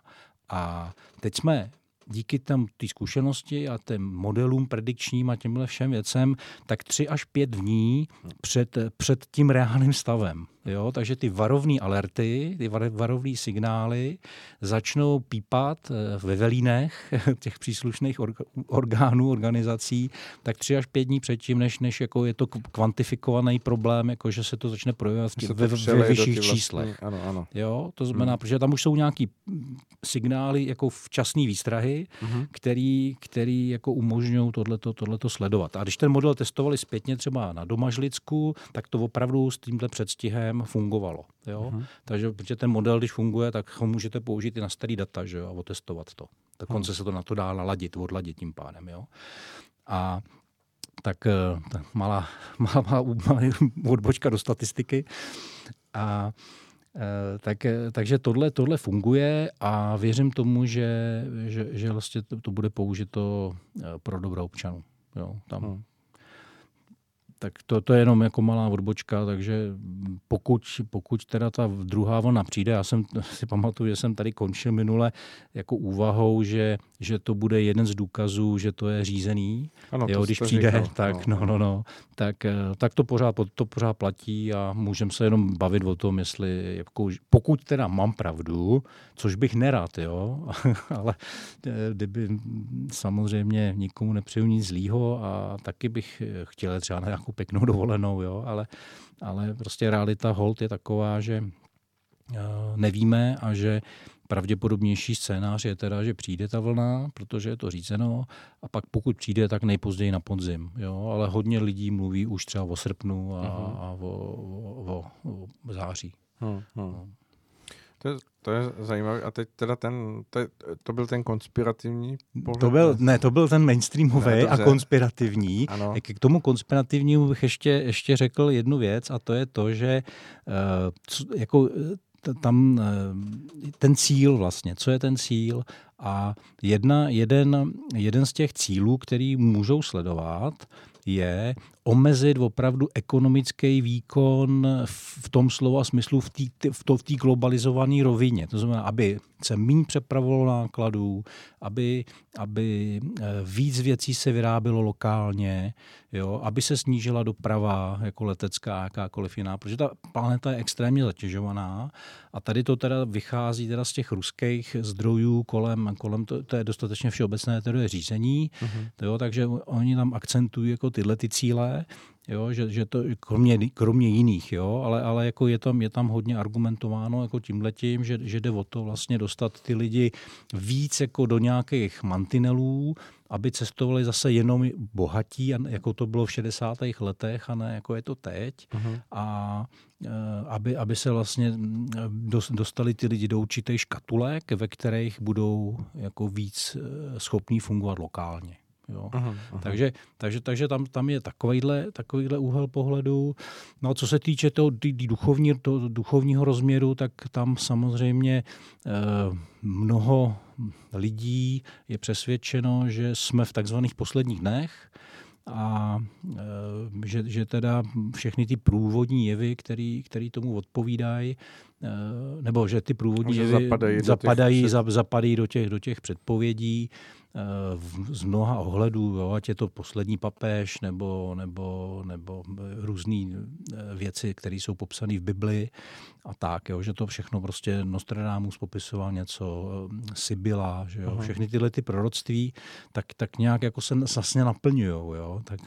tak z tohohle vyplývá vlastně tahle úvaha, že, že opravdu se blížíme k tomu, co někdo nazval kvantovým skokem, jako dnešním jazykem. To znamená, že část lidstva bude v vozovkách povýšena do nějakého vyššího stavu vibrací a bude, bude, budeme žít tím pádem, ti, kteří, kteří takhle projdou, tak budou žít jako ve společnosti, která bude založená na spolupráci, nikoliv na boji. Čemu vy víc jako se přikláníte? No, Já jsem... Protože říkáte to no, tak zaujatě všechny ty no, varianty, že... No, oni jsou, ani můžou být paralelní všechny najednou. To přece se nevylučuje. Jo? Když, si, když si to představíme, zase zůstanu v té duchovní teďko úrovni, tak když máte nějakou hierarchii jako na světlé straně, tak stejně tak proti tomu je postavená hierarchie na té temné straně. A ta, ta, ta temná strana... Ta, ta vlastně hraje tu hru v tom Matrixu tak, aby, aby zabránila vlastně vývoji každý jednotlivý lidský duše. Takže, takže a ona je velmi, může být velmi sofistikovaná a pl, hlavně je plánovaná na staletí, tisíciletí. Že jo? Takže, takže tady tenhle ten model, nebo tahle představa, moje představa teda z tohohle, z téhle principiální úvahy je taková, že se hraje v podstatě teď o každou duši a, a je to o tom poměru, Kdo, kdo jako projde v úzovkách tou branou do toho světa mm-hmm. novýho, nové země takzvané, do těch vyšších vibrací a kdo se vymaní vlastně z téhle moci, té temné strany a, a na druhé straně, kdo, kdo, kdo zůstane v úzovkách jako tady hrát ještě tu hru, protože prostě ta duše si tu potřebuje prožít tu zkušenost a zažít se ještě mnoho, mnoho takovýchhle věcí, aby, aby mohla pokročit dál. Takže jako podle mě se to, je to o tom ne, jak to bude, ale v jakém poměru se, se, se lidé vlastně jako posunou nebo neposunou. Aha. Dobře, ale tak když se tedy vrátíme k té realitě, jakoby k tomu, co dejme tomu je před námi ještě v rámci tohoto roku, tak z těch signálů, dejme tomu, že, že pořád jako je tady nějaká informatika o tom, o tom, že jsou nějaké lokality, nákazy a celosvětové nebo i u nás, tak to berete, že, že to kopíruje ten fakt, anebo že to je takové jako pořád jako držení nějakého stupně žhavosti, která, když bude potřeba, tak se jenom jako přidá. Tak dívejte, to je, to je dobrá otázka, pro kterou vlastně nemáme odpověď, ale, ale to, to jsme fakt ve filozofii z mýho pohledu. Věříme, věříme teda statistikám, které jsou publikované na těch wordometrech, webech a na, na podobných, na těch, těch univerzita, univerzitních webech. Věříme našim statistikům, který to monitorují. Věříme měřící metodám. Jo? A teď já nechci zacházet do detailu, protože bychom se bavili o tom, jako kdy, kdy, jaká metoda, kdy zachytí, v jakém stádiu tu nemoc. Jo? Protože něco jiného, když máte dobrou slizniční imunitu, tak vlastně P C R, tak, když nejste fakt aktivní fázi, tak, tak, tak vám nebude fungovat, jo? A tak dále. Jo? Takže já do toho nechci zabíhat. Jo? Obecně bych řekl, že co se týče počtu nakažených, tak ta statistika eh, bude odpovídat do nějaký míry realitě s určitou systematickou chybou. Jo, ta systematická chyba je dána vlastně tím, eh, že se ne, ne, nemonitoruje masivně, jo, že ty, ty testy jsou vlastně dělaný na, na nějaké části populace, buď geograficky lokální, nebo typ, nebo jestli důchodci a tak, jo, nebo nemocní. Aha. V různých zemích je to navíc různý, takže, takže tam, tam určitě dochází k nějaký chybě a ta takzvaná promořenost jako bude pravděpodobně nějaká. A teď jako řeknu největší číslo, co jsem viděl, tak v tom rakouském městečku, kde to, kde to, odkud se to rozšířilo do celého Rakouska a, a samozřejmě i do České republiky, Ischgl, myslím, že se nějak jmenuje, no, no, no, no, tak, tak tam, tam naměřili čtyřicet procent promořenost, jo, větší číslo jsem teda neviděl a samozřejmě u nás jako to je pod jedno procento a v mnoha dalších zemích na Slovensku to bude ještě míň, jo, takže, takže se nás vlastně jako vůbec ten, ten virus nedotkl jako populačně, že neprošel tou populací vlastně ještě, jo, takže tomuhle já věřím, tomuhle, těmhle číslům já věřím, jo, do nějaký míry a je, je v podstatě jedno, jestli je tam chyba půl procenta nebo procento nebo čtyři. Jo? Mm-hmm. Jako čtyřicet procent to už je významný, jo? Ale jestli to je dva, dvě procenta, nula celá dva procenta, jo? To je, to je skoro, skoro jedno. Jo? Mm. To znamená, že, to, že, že ta populace není, není imunní vůči tomu. Jo? Na druhou stranu mm. zase přichází výsledky, kde třeba právě z těch italských měst, které byly zasaženy velmi silně, se teď zjišťuje, že, že se dá hovořit o tom, že šedesát procent lidí, kteří vlastně prošli tím dotknutím, to, tím, tím virem, to znamená, že, že ho měli v sobě, tak prakticky nevykazovali ani jediný symptom té, té nákazy. To znamená, hmm. ten virus přesně přešel a ve výsledku oni ani nekýchli, ani, ani nezasmrkali, ani neměli zvýšenou teplotu, nevěděli bezpříznakový o to. Pacienti. Bezpříznakový hmm, pacienti. Hmm. A, a to procento bylo hmm. šedesát procent. No. no jo, já tomu věřím, protože já teda nejsem imunolog, tady to jsem tak ano, někde samozřejmě. Jako vyčetl, jo, tak jenom berte, když si poslouchá, jak je odborní, tak doufám, že bude tolerantní dostatečně. Existuje jako první linie obrany je slizniční imunita. Jo, a když máte dobrou slizniční imunitu, tak opravdu to vy, jako ten, ten vir vlastně vám zůstane na jazyku, na sliznicích a dál se nedostane a pak ho vyprsknete nějak. Jo. Postup, podstatně ho zabijete jo, na, tý, na úrovni té sliznice. Pak je, pak je druhá linie obrany a to, to, to, jsou, to, to jsou naše oblíbené bílé krvinky, obecná imunita. A to se zví, to, to, to tam... tam to jako, se mobilizuješ to na základě mo- toho no, zjištění, že ta, tam tak. je nepřítel. No, ale, ale, ale není tam specifická odpověď, je to, je to obecná odpověď. Mm-hmm. Prostě bílá krvinka prostě jde a jde, jde, jde proti tomu a, a zničí to nějak. Jo? A teprve vlastně, když neza, nezafungují bílý krvinky, tak pak je ta specifická imunitní odpověď, kde se vytvoří konkrétní protilátky, které fungují specificky na ten vir. Jo? A... Ta, A, a teď vlastně tohleto se dá měřit různě. Jo? Třeba, třeba tu, když te, podle mě ty takzvaný, těch šedesát procent to je to, že, že prostě to měli tu imunitu slizniční, že fungovala jim, anebo maximálně ty bílé krvinky a bylo to stejné, stejně jako reagují na obyčejnou chřipku, jo? Nebo na angínu, nebo, nebo, uh-huh. nebo, nebo, nebo, nebo, jo? jo? Na jiný no, typy virů. No, přesně, virů nebo i bacilů, jo? Takže, eh, takže tady tam, proto je to tak složitý. Jo, že, vlastně, že vlastně se to nedá, ty protilátky, vlastně specifické protilátky jsou až té třetí úrovni a, a proto vlastně nevíme úplně, jo, jak to je. A jedna věc je, že vy v listopadu můžete být jako velmi, můžete mít velmi dobrou imunitu a, a chytíte to na, jako na, zachytíte to na té slizniční úrovni a za půl roku, protože jste prošel něčím, jo, nějakou chorobou nebo psychickým stresem velkým nebo něco a můžete tu imunitu mít rozhozenou a už to, už to nezachytí, jo, ten imunitní systém včas, takže, nebo na téhle úrovni první brány. Takže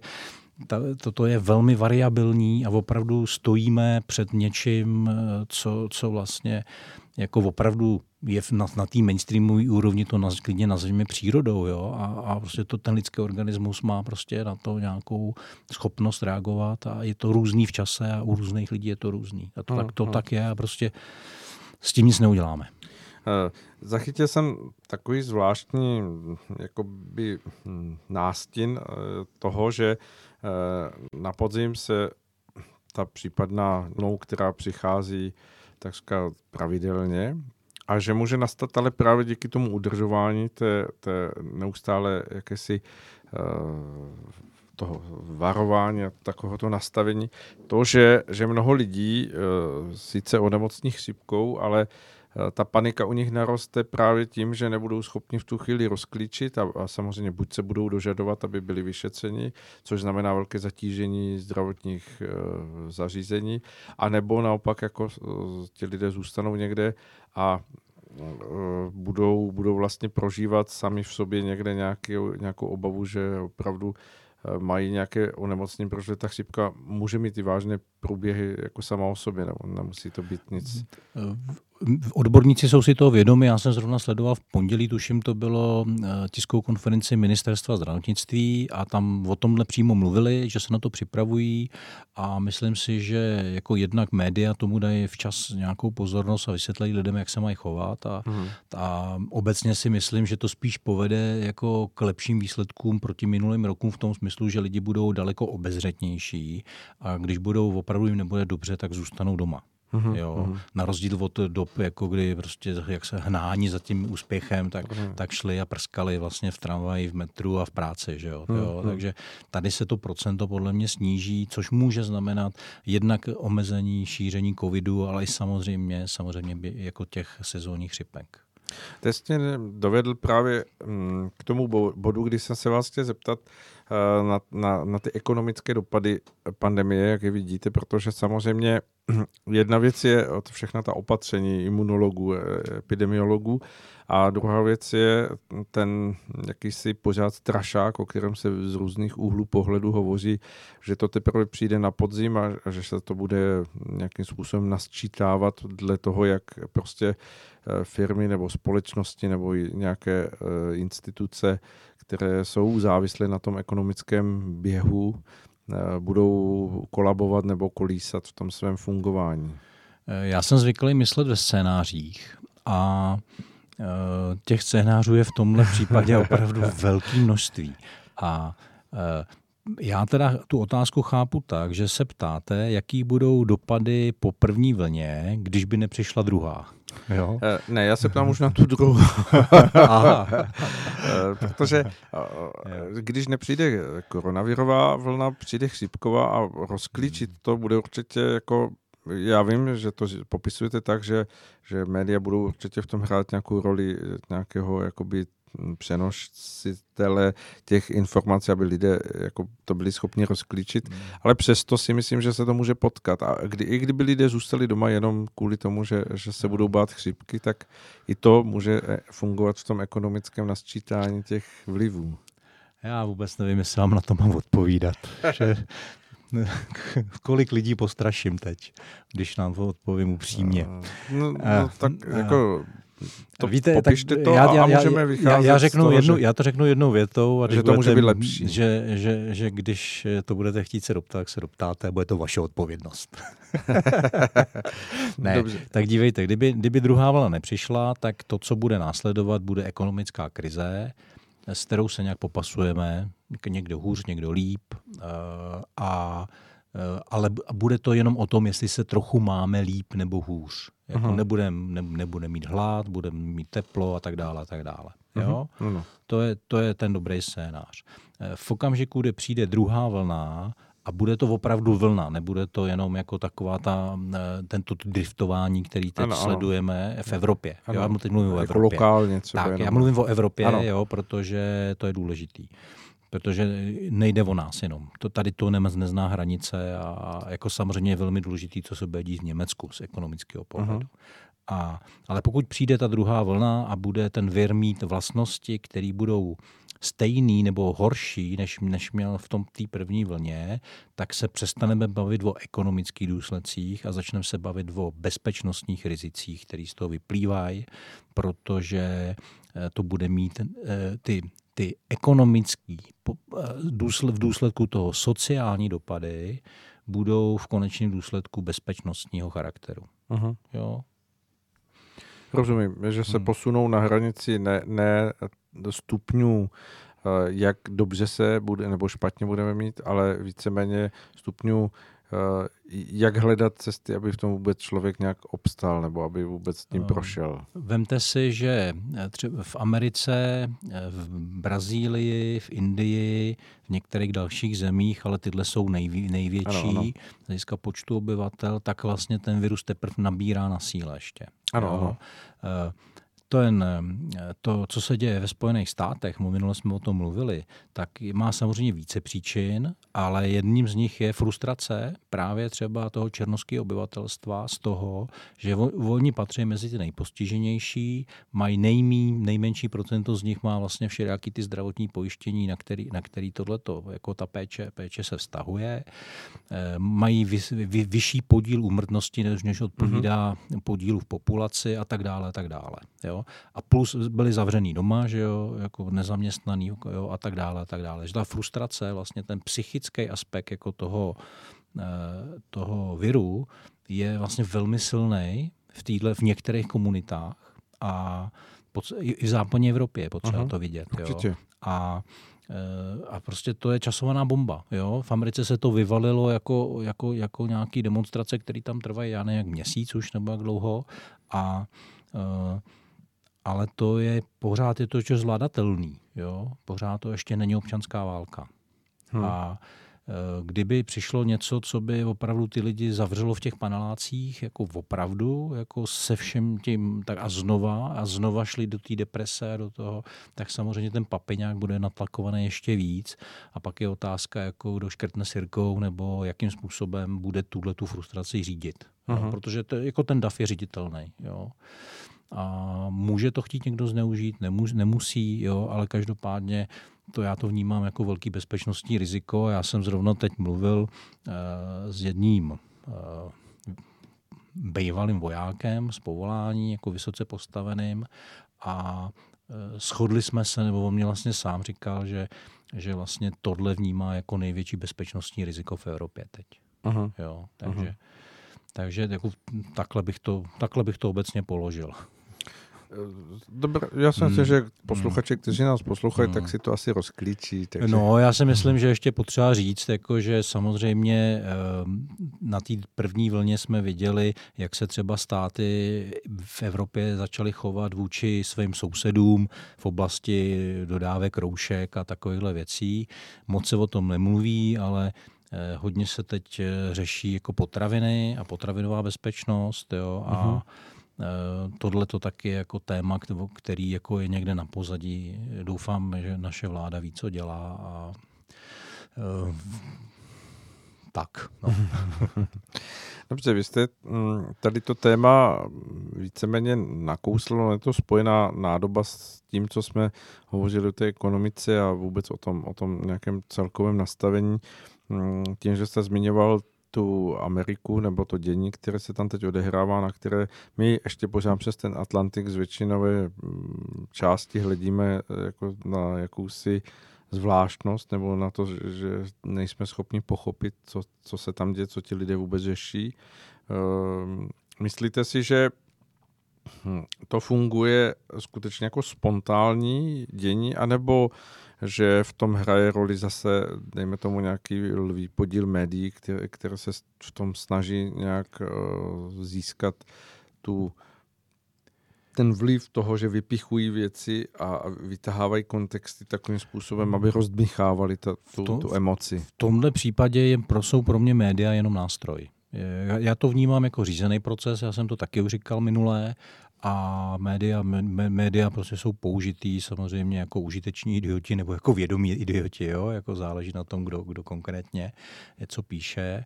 A ještě bych ty, jako uh-huh. ty otázky chtěl využít k jedné věci, protože já jsem tady minule vyslovil takovou věc, která měla ale svůj nějaký další vývoj, tak, tak bych ji chtěl jako uvíct na pravou míru nebo zpřesnit, zvlášť pro ty posluchače, co teda slyšeli náš rozhovor před měsícem. Já uh-huh. jsem tam tenkrát uváděl jako určitý vzor řešení ten krok miamské policie, která poklekla před těmi demonstranty a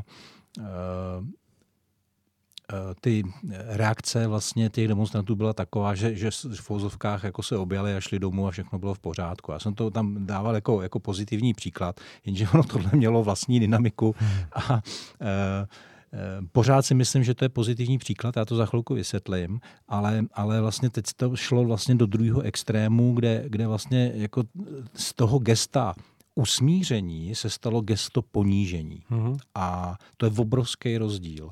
A pokud jako někdo pak jako chce, aby, aby mu líbaly nohy, jo, nebo, nebo něco takového, tak to, to, je vlastně, to jsou všechno ponižující, ponižující věci, kde já používám hodně často princip kyvadla, tak jestliže to otroctví, které bylo ve Spojených státech prostě před sto lety a více, nebo samozřejmě ono to mělo nějaký dozvuk, až no má dozvuky pořád, že jo, v různých místech, tak, tak to je fakt. A na druhou stranu e, vina neleží na pravnucích a vnucích a prapravnucích jako, jako těch generací, které to otroství způsobily, respektive ne vina ve smyslu, e, ve smyslu jako lidské spravedlnosti.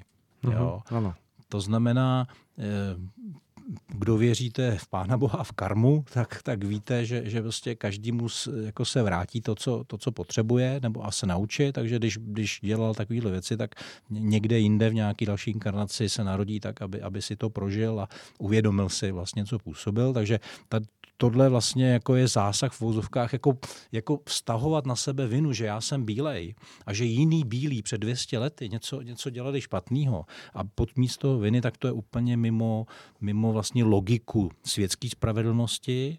A já k tomu dodávám jako přivědomí božské spravedlnosti, prostě vůbec to nemá smysl řešit. Mm-hmm. To znamená, vykývlo se to kyvadlo na druhou stranu a jsme vlastně jako v anti rasismu, který je ovšem rasistický, protože vlastně to, co řekl dneska prezident, nebo včera, nebo kdy to bylo, já si toho moc cením. Pan Zeman. Pan Zeman, no, no, náš prezident, jo, že řekl, jako, že Black Lives Matters je rasistický vlastně, že jo. A je to jasný, je to logický, protože jako vši, když, když řekne jako vši, všichni, všechny životy jsou cenné, no.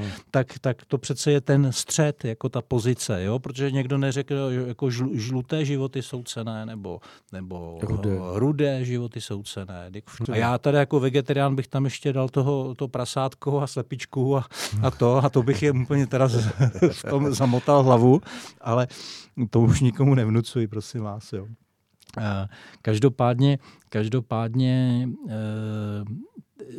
kyvadlo vykývlo na druhou stranu a je to, zase je to zneužíváno proto, aby ta společnost se destabilizovala, aby, aby vlastně tam ty pocity viny a strachy jako se aktivovaly v té v té bílé populaci a, a, a ta společnost byla ovladatelnější. Jo. Takže to je to jako zase za tím vším a já teda jako mám velkou obavu, když vidím, jak, jak vlastně ty takzvané bílé elity na univerzitách, jako, ale i v politice, podnikatelé, jako, jak se dostali vlastně do toho, do toho, do toho mýtu jo, v, v jiném hávu, že, že, že, že, že vlastně na sebe berou tu vinu, i když vůbec jako jim nepřísluší takovou vinu na sebe brát. Stejně jako dnešní Německo svým způsobem bere vinu jako sedmdesát osmdesát let starou uh-huh. a taky je to nějakým způsobem vlastně nevy, jako nedělají rozhodnutí, které by byly dostatečně svobodný a správný právě proto, že tam ten pocit viny je jako příliš hluboko zakořeněný. A vlastně ti, kteří dneska nerozhodují, tak, tak buď byli děti, anebo ještě v té době ani nebyli narozený. Že jo? Takže zase už jsme jako na úrovni eh, toho, že jako tu vinu už musíme nechat nahoru jo? a ne, ne, neřešit ji tady vlastně v tom světském, světském slova smyslu. Takže eh, Je to, je to teda bohužel jako dokonalá manipulace. Důsledky budou pro Ameriku vážný, protože to vlastně jenom zase to pokračování teď toho genderového šílenství a toho multikulturního, té multikulturní teorie, která vlastně jako víme, že nefunguje a že, že ty lidi nežijou spolu, ale jenom vedle sebe. Taky jsme se minule o tom bavili a Ne, nemůže to víc ničemu dobrýmu. Jo? Jako ta poníženost vlastně nikam nevede, protože ty, když někomu nabídnete ruku ke smíru a on vám dá facku, tak, tak jako se ničeho nedosáhlo. Že jo? Jo? Tak to je jasné. Hmm. Jak v tomhle kontextu vidíte, když už se dotýkáme té Ameriky jako takové, hmm, podzim a, a prezidentské volby, protože jsou hlasy, které hovoří o tom, že to, co se tam děje, je skutečně proto, aby se otřáslo pozicí stávajícího prezidenta Trumpa. A na druhou stranu jsou hlasy, které říkají, nemohl si přát lepší předvolební kampaň, než to, co se teď děje, protože ten, ta, ta reakce té vě, mlčící většiny bude taková, že teď jako se všichni obávají nějak adresně za sebe vystoupit, ale, ale vlastně v těch volbách budou hlasovat svým způsobem tak, aby vlastně pokračovalo to, kde cítí větší bezpečí a to je, to je pro, pro ně asi v stávající době ten pan prezident Trump. Jo. Marian o tom nemluvil? Ne, ne, my jsme se ne, drželi Evropy. Že on napsal jsme... článek no, z, no, no. pár dní zpátky no. na tohle téma, kde ukazuje vlastně ten vývoj volebních preferencí, který uh-huh. jako vyrostl směrem Bidenovi, že jo? Uh-huh. A, a je otázka, do voleb je ještě půl roku, skoro, uh-huh. že jo? Pět měsíců. A za, za tu dobu se pravděpodobně stane ještě hodně věcí, které můžou jako zamíchat kartama, takže Určitě. je to těžký, těžký předvídat. Mě jenom trochu mrazí jedna věc a to je, že nástup do funkce eh, nového prezidenta, ať to byl kdokoliv, je dvacátého ledna dva tisíce dvacet jedna a ti, kteří se zabývají astrologií, tak když se podívají na dvacátého prvního ledna dva tisíce dvacet jedna, jaká je tam konstelace, tak, tak mě to teda nenechává úplně klidným. Hmm. Jo, takže eh, tam... Je, je, je, já doufám jenom, že, že, že zvítězí nějaký selský rozum jako v té Americe a že na druhou stranu ta manipulace je obrovská a ta demokratická strana vlastně a její reprezentanti dneska teda opravdu převážné většině jsou vlastně, jedou vše, ve všech těch agendách, jako, které jsou protilidský ve své podstatě. Hmm. Jo, to, různý ty, ty, ty, ty gender věci a, a tady, tady to dmí, rozmíchávají ten rasismus, jdou do toho extrému, toho ponižování se a tyhle ty věci. Že jo. Vy to asi víte, že, jo, že většina, že v těch městech, kde to bylo největší, tak tam všude vládnou demokraté, hmm. že jo, ve Spojených státech. Jo, tam ty zóny bez policie a tohle to. Já, já si vlastně jako říkám, chybí selský rozum, ale na druhou stranu teda já, já se snažím na všechno dívat i pozitivně. Jo? Mm-hmm. A, a říkal jsem si, helejte, jako to tady vlastně už bylo, jako velká francouzská revoluce. Že jo? To bylo, jako, jako ty lidi vlastně e, reagujou na nesnesitelnost toho, jak ta společnost dneska funguje. Jo? A hledají nějaké řešení. A že anarchistický a že teda jako po čtrnácti dnech pochopí, že teda policie je potřeba, jo, protože ne všichni jsou jako slušní beránci. a beránci. Tak jako to je fajn zjištění, tak super, si na to sáhli, jo, teda docela, docela vlastně no, dobrá zkušenost. Otázka, jestli to musí prožít všichni. Za jakou cenu, přesně, přesně, jo, za jakou cenu. Takže, takže e, ale mohli by to být drsnější asi, jo, jako moc nic se tam nestalo, jsem pochopil, jo, jako, nebo aspoň teda, co jsem se já dočetl. Ne, možná mi něco uniklo, já to nesleduju teda úplně detailně tyhle věci. Takže Takže ta naivita vlastně, ale, ale ono to ukazuje na tu nevzdělanost obecně v té populaci, že, že vlastně děláme jako společnost pořád stejné chyby. Jo? Hmm. Eh, mohli bychom jako začít u husitů nebo ještě dřív a, a jít přes tu francouzskou revoluci až k dnešnímu sítlu a, a vlastně to pořád stejný. Bez popona učení. Hmm. To je na tom to smutný. Jo? Takže, ale, ale ta lidská touha jako potom žít v nějaké společnosti, která je spravedlivá a, a kdy každý je rovnocenný tomu druhému, tak to, to je zatím vším to je, ale, ale je tam samozřejmě nějaká ta strana, která tahá za nitky a dmíchá to tak, aby to dopadlo podle jejich představ. To je jako zase druhá strana té mince. Hmm. Ale, ale pořád já tam se snažím vidět tu lidskou touhu vlastně dosáhnout nějakého eh, spokojenějšího života eh, ve spolupráci. Ale ta, to, co říkáte, ta touha asi jako je v pořádku, ale ona má tu vadu, že, že je snaha vidět nejdřív ten důvod toho, že se má změnit všechno okolo toho člověka, až teprve na poslední místě zpravidla bývá to, že by přemýšlel o tom, že, že, že tím přínosem, který se má změnit, jako by měl být v první řadě především on. To mě připomínáte na Facebooku a v podobných sociálních sítích je toho plno takových karikatur různých kreseb, kde, kde jako chci se změnit, kdo se hlásí, nikdo, že jo, chci změnu všichni. Ano, ano. To tak je, zase je to součástí lidské přirozenosti, lidské přirozenosti, přirozenosti, já to neřeknu, lidského ega. Uh, Ale druhá strana mince je to, že pokud nejsme ochotní se změnit, tak vlastně ten život nás přinutí. Hmm, jo? Ano, a je to jenom o tom, jestli jak daleko to necháme zajít a jak nás to bude hodně bolet. A to platí jak na úrovni jednotlivce, tak na úrovni společnosti. Hmm, hmm. No to jsme dospěli vlastně k té mé otázce, zase se vrátit tak trochu do toho našeho um, tady místa ve střední Evropě, k České republice, vůbec k tomu nastavení. Stále jako vnímáte, že, že s tím vším procházíme v té nějaké průměrnosti toho, když bychom jako vzali ty, to nejnižší a to nejvyšší, že ten průměr, který vychází, že, že jako obyvatele České republiky tím procházíme víceméně jako v tom lepším nastavení, v tom lepším naladění? První, co mě napadlo, můj nejoblíbenější statistik na světě říká, že průměr je sviňák. takže, takže já už jsem tady to rozdělil, rozdělil českou populaci do dvou skupin, on jich je ve skutečnosti samozřejmě daleko víc, jo, ale, ale když se na to podíváme třeba z pohledu toho takzvaného normálního rozdělení, to znamená ten klobout takzvaný, tak bych řekl, že ten průměr České republiky nebo ten...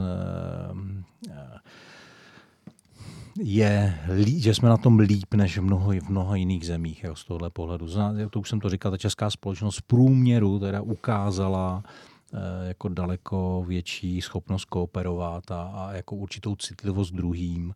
Jo, a že tady je deset až dvacet procent lidí, kteří tu svobodu považují za, za, za to dělat, že si můžu dělat, co chci, bez ohledu na to, jaké to má důsledky pro ostatní. To tady je a zůstane. To, to, to je normální v vozovkách. To patří zase do toho profilu eh, společnosti psychologického. Jo, tato statistika. Jako máte lidi, kteří mají vysoký a nízký í kvé nebo jsou sociopati, jo, tak zrovna tak jako je tady deset až dvacet procent lidí, kteří mají tuhle představu o svobodě, ale je tam zase i deset až dvacet procent lidí, kteří mají tu představu o svobodě, že, že teda stát a všichni je musí úplně chránit. Jo? Uh-huh, jako to uh-huh. je druhý extrém, ano, jako, že nejsou ochotní převzít odpovědnost za svůj život. Uh-huh. Jo? Takže to jsou zase, to má nějakou tu gaussovskou křivku a tohle, v tý, ale, ale říkám, jako z mýho pohledu jsme obstáli jako v tom testu. Hmm.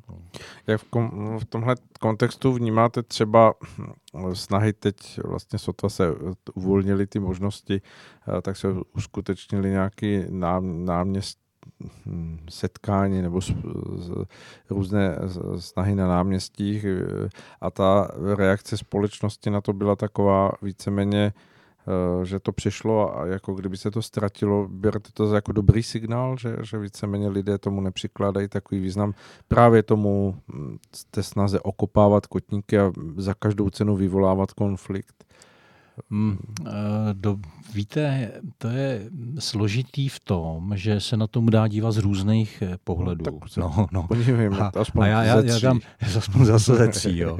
V mainstreamově, tak jo, tak mainstreamově, mainstreamově je to tak, že Uh, vlastně lidi jsou rádi, jsou rádi, mají, řeší si svý problémy, jsou rádi, že nemusí nosit roušky, že, že to v podstatě i pod, část koalice jako se shodla, že, něk, že v mnoho opatření mělo hlavu a patu vládních. Jo. Vidějí teda, že čísla volebních preferencí pomohla spíš ANO, že jo, částečně sociální demokracii, takže, takže ten boj proti tomu, aby, aby vláda padla, tak vlastně už jako zvzdali a teď spíš už jako cílej jako na volby, že jo, aby vytvořili podmínky pro to, aby ty strany toho demobloku se mohly dostat do lepších, do lepších dostali lepší výsledky.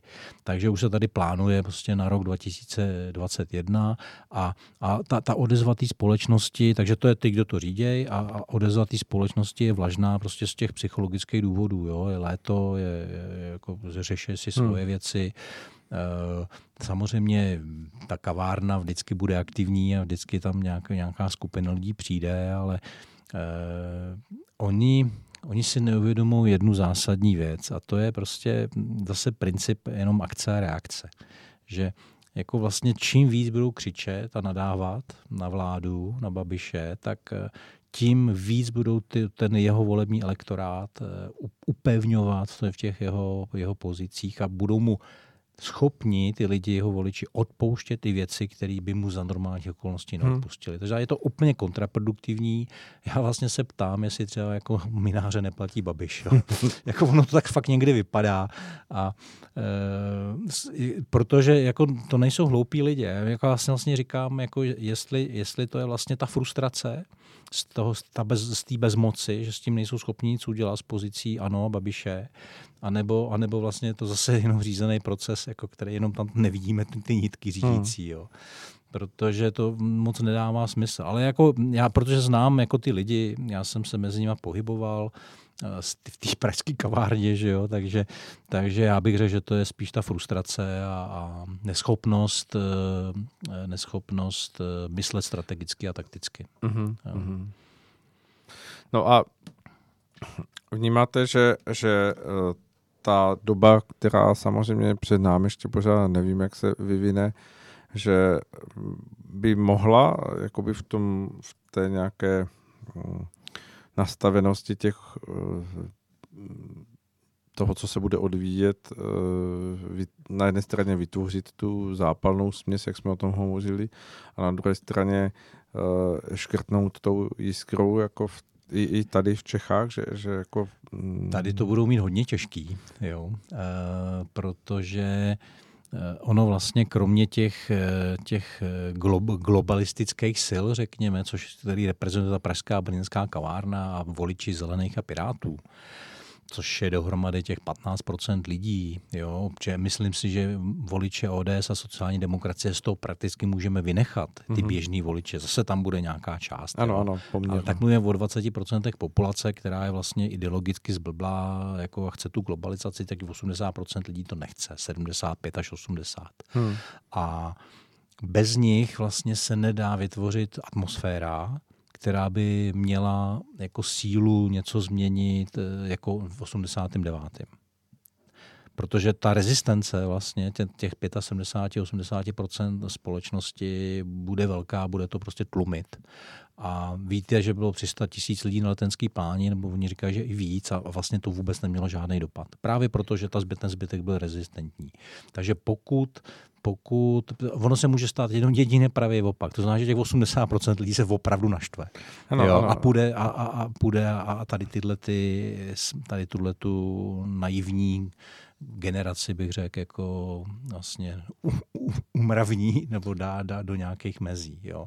To spíš jako vidím, že, že tohle, jako, tak já tomu říkám pro sebe konzervativní revoluce, mm-hmm. což zní zase dost hrozně teda, ale, ale spíš jako pokud by něco přišlo jako ze spodu, jo, tak by to bylo jako s tímhle, s tímhle směrem. Jo. Jako věřím tomu, že jako Němci prostě jednoho, jedné chvíle řeknou dost, jo, mm-hmm. a se svým, se svým, se svou organizovaností a smyslem pro pořádek ten pořádek udělají. Uh-huh. Ale, bude to, ale bude to vlna ze spoda, bude velmi rychlá, ale efektivní. Jo.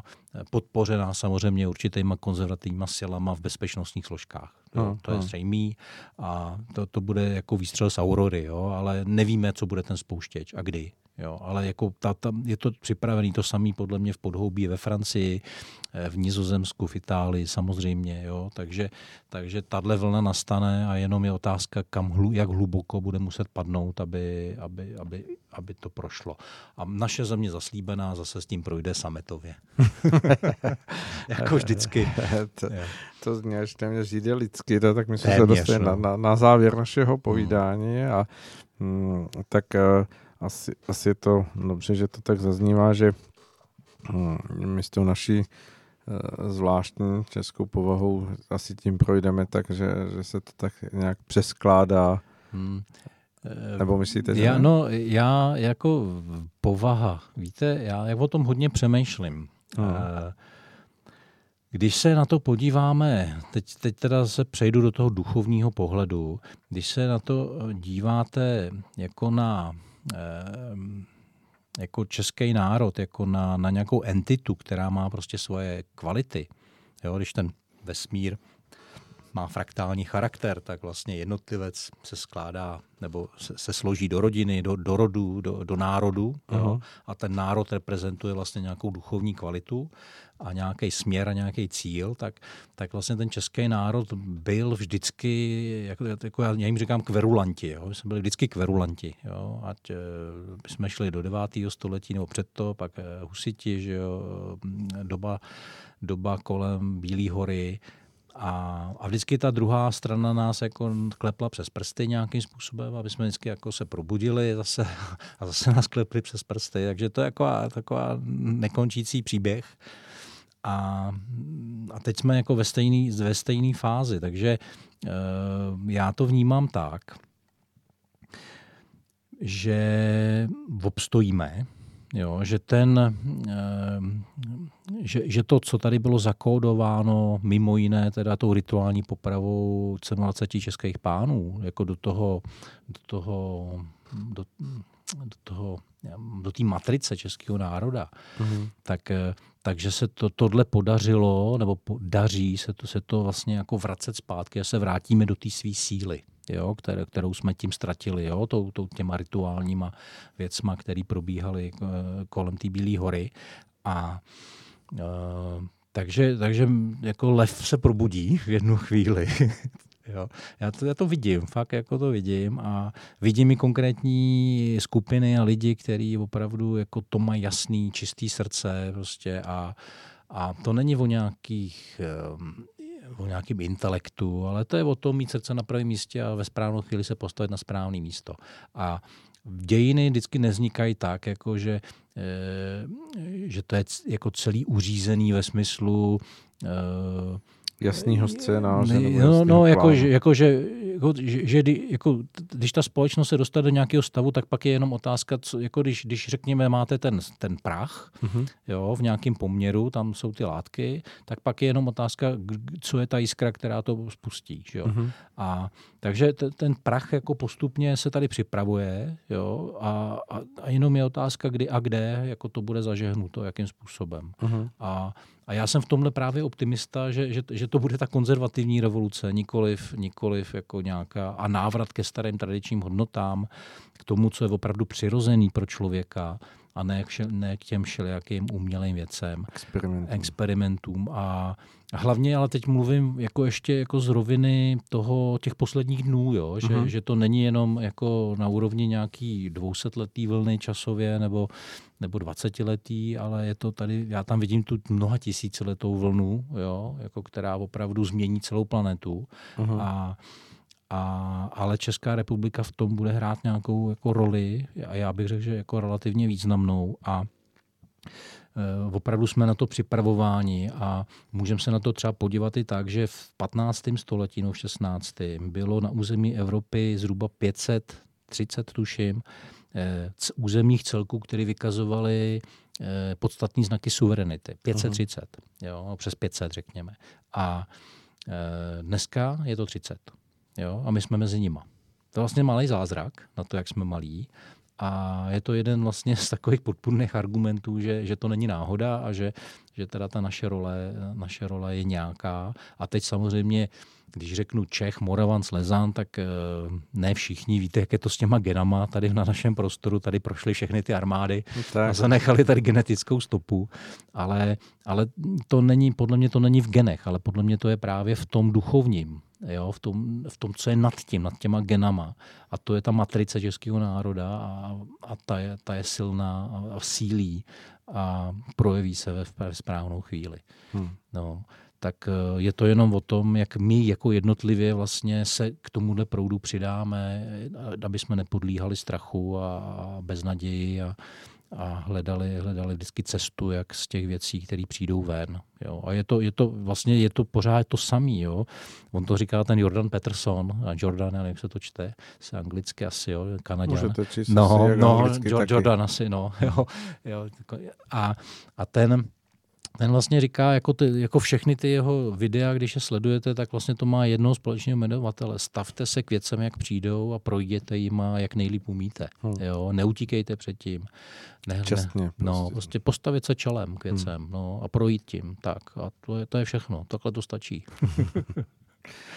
Jo, asi to zní takto jednoduše, ale asi oba dva, my, my, my dva a samozřejmě mnoho našich posluchačů víme, že bez té duchovní složky, bez toho přesahu, bez toho určitého jako vnímání těch vyšších souvislostí, častokrát i když tam je ta jednoduchost, tak tak se přesto v mnohých situacích člověk nedokáže orientovat, že přeci jenom to uvnitřnění a to, o čem vy jste hovořil na začátku, že k tomu samozřejmě mohl být využitý i ten čas, který jsme měli daný teď na jaře v tom, v tom utlumení těch věcí, tak bude to zúročení v té duchovnosti nebo v tom posunu k tomu jakémusi vyššímu stupni vnímání a, a, a moudrosti nesmírně důležité. No, já teda si tady dovolím trochu polemizovat, hmm. ačkoliv rozumím přesně vašim slovům, tak já bych řekl, že tohle je nutné až od určitý úrovně, ta, ta duchovnost toho člověka, ale pokud tady, já, já jsem to spíš fakt myslel jako z úrovně psychologie, hmm. jo, že člověk, který se umí postavit jako výzvám života, řekněme, tak nemusí být nutně duchovní, aby jim prošel dobře. Jo? Ale, ale ona to je duchovnost, jo? Ale on ji tam nemusí vidět, jo? Ve skutečnosti. Jo? Je to jenom o tom, že neutíkám, ale, ale stavím se čelem k věcem. A ten člověk může být materialista a může projít vlastně úplně čistě jako tímhle procesem, protože se chová prostě slušně, jo, a neubližuje někomu a naopak pomáhá a, a takže takže ta, ta, ta, ta, ta, to, vě, to plný vědomí své duchovnosti tam nemusí být nutně podle mě přítomno. Jo. Určitě ne.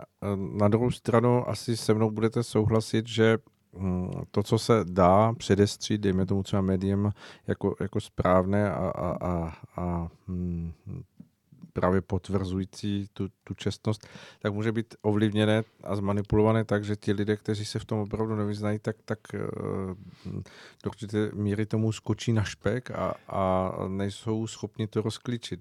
Konec konců i mnoho lidí, kteří se stalo součástí budování toho komunistického systému v padesátých letech, tak to mysleli dobře a ani se nenadáli a najednou byli součástí nějakého kolektivu, který nadšeně podepisoval, že, že jediné, co si přejí, je, je smrt Milady Horákové a, a ti lidé nebyli špatní.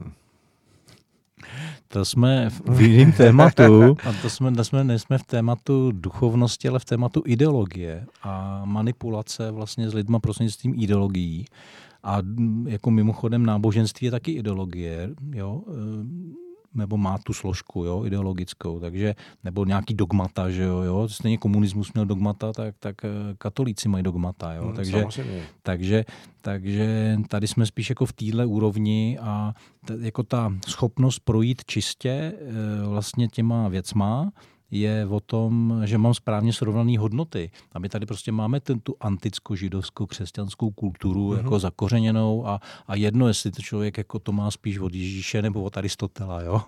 E, tu, tu, tu hodnotov, ten hodnotový systém. A e, takže jenom z tohle pohledu. Ale, ale nepodlíhat ideologiím a, a vzorientovat se ve věcech je věc, která je z mýho pohledu ryze individuální a nesouvisí, jako, nebo naopak to uvědomění, abych, dávám si pozor, abych nepodlíhal ideologiím jakýmkoliv, tak je, je, je vlastně ta správná cesta. Teda aspoň pro mě je to bytostný. Já to mám vlastně od začátku, co jsem dospěl a začal nebo nabral rozum, tak jsem si říkal, chlapče, nevěř, Nevěř nikomu, všechno si ověř, všechno si dohledej, přemýšlej o tom obecně, konkrétně, dívej se na to z různých stran, protože jinak tě všichni zmanipulujou. No. Takže to je moje bytostná cesta, jako, ale, ale zdá se, nebo připadá mi, že teda je, jako je moje, tak já jí věřím. Někdo může mít jinou cestu, pochopitelně, ale dneska, dneska zůstat v situaci, kdy nepodlehnu právě té manipulaci, je velmi obtížný. Hmm. Jo. O tom se, se snažím no. hovořit, že, no, no, no. že je mnoho situací, kdy právě ta, ta schopnost toho, toho chtění procházet věcmi čestně může být ovlivněná tou manipulací, kdy člověk vlastně není schopen rozklíčit, co je skutečně ta, ta, ta správná cesta. Jo, já vám rozumím. Děkuju, že jsem to až pochopil, jak to myslíte. To máte hlubokou pravdu. Na druhou stranu, ta, když se díváte na nějaký starý filmy, kde to dobro a zlo bylo tak jednoduše čitelný, že jo, tak my teď jsme jak ve velmi zajímavých zkouškách, které spíš ukazují na naši vyspělost, uh-huh. než, než na to, že bychom byli nějaký hloupí. Právě proto, že ta hranice mezi dobrem a zlem vlastně už je téměř neznatelná, že už je velmi obtížný pochopit a rozumět tomu, kde, kde, kde to. A dokonce to může být tak, že ať udělám cokoliv, tak vždycky to bude do určitý míry špatně, do určitý míry dobře. Takže tam není to bílá černá, je to prostě směs šedivých barev a může to, může to být dvě šedivý a jedna ublíží a pomůže nějaký jiný skupině opačně. Jo. Takže, takže ty, ty rozhodnutí, které třeba dneska, když si vemete třeba, třeba co dělá vláda za rozhodnutí nebo, nebo zdravo, zdravo, doktor, když to bychom byli konkrétní, jo, tak on opravdu jako rozhoduje, v, v té Itálii rozhodovali, jako kdo přežije. Uh-huh. Jo. A podle jakého klíče. Oni sice jako vytvořili nějaký nějaký papír někde na nějaký univerzitě, jak by se ten doktor měl rozhodovat, jo. Ale, ale. Hmm. My víme, že to nemůže fungovat, že jo. No. Takže stejně to je nakonec o, o tom svědomí, o tom vevnitř, jako co to. A já teda v tomhle tom bych mohl moh jít až do extrému a řekl bych větu, kterou mi kdysi řekl jeden léčitel v devadesátých letech. A on mi řekl, i ten největší debil rozezná, co je dobro a zlo. Jo? A já bych jenom doplnil, pokud je schopen se naladit na svý srdce. Jo? A, a dívat se na to srdcem. Takže srdce to rozpozná vždycky. Uh-huh. Jo? Ten rozum, ale je potřeba k tomu trochu povypnout na chvíli aspoň. A to je to těžké. Dobře. Mm-hmm. Uh, tak teď nevím, jestli jsme úplně na závěr naše posluchače nezamatali víc, než, než, než je zdrávo, ale věřím, že, že to asi všichni zvládnou dobře.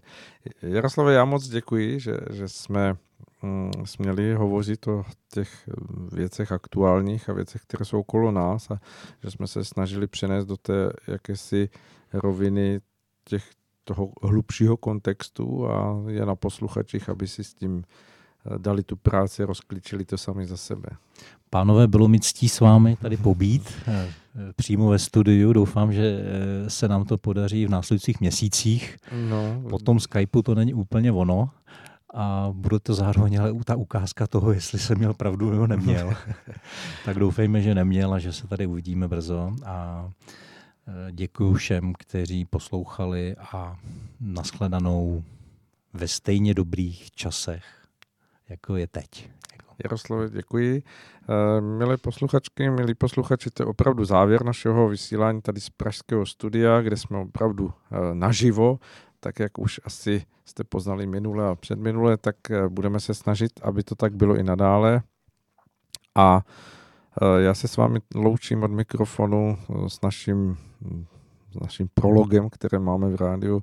Věřme, že bude lépe a dělíme věci tak, aby lépe bylo. Krásný večer.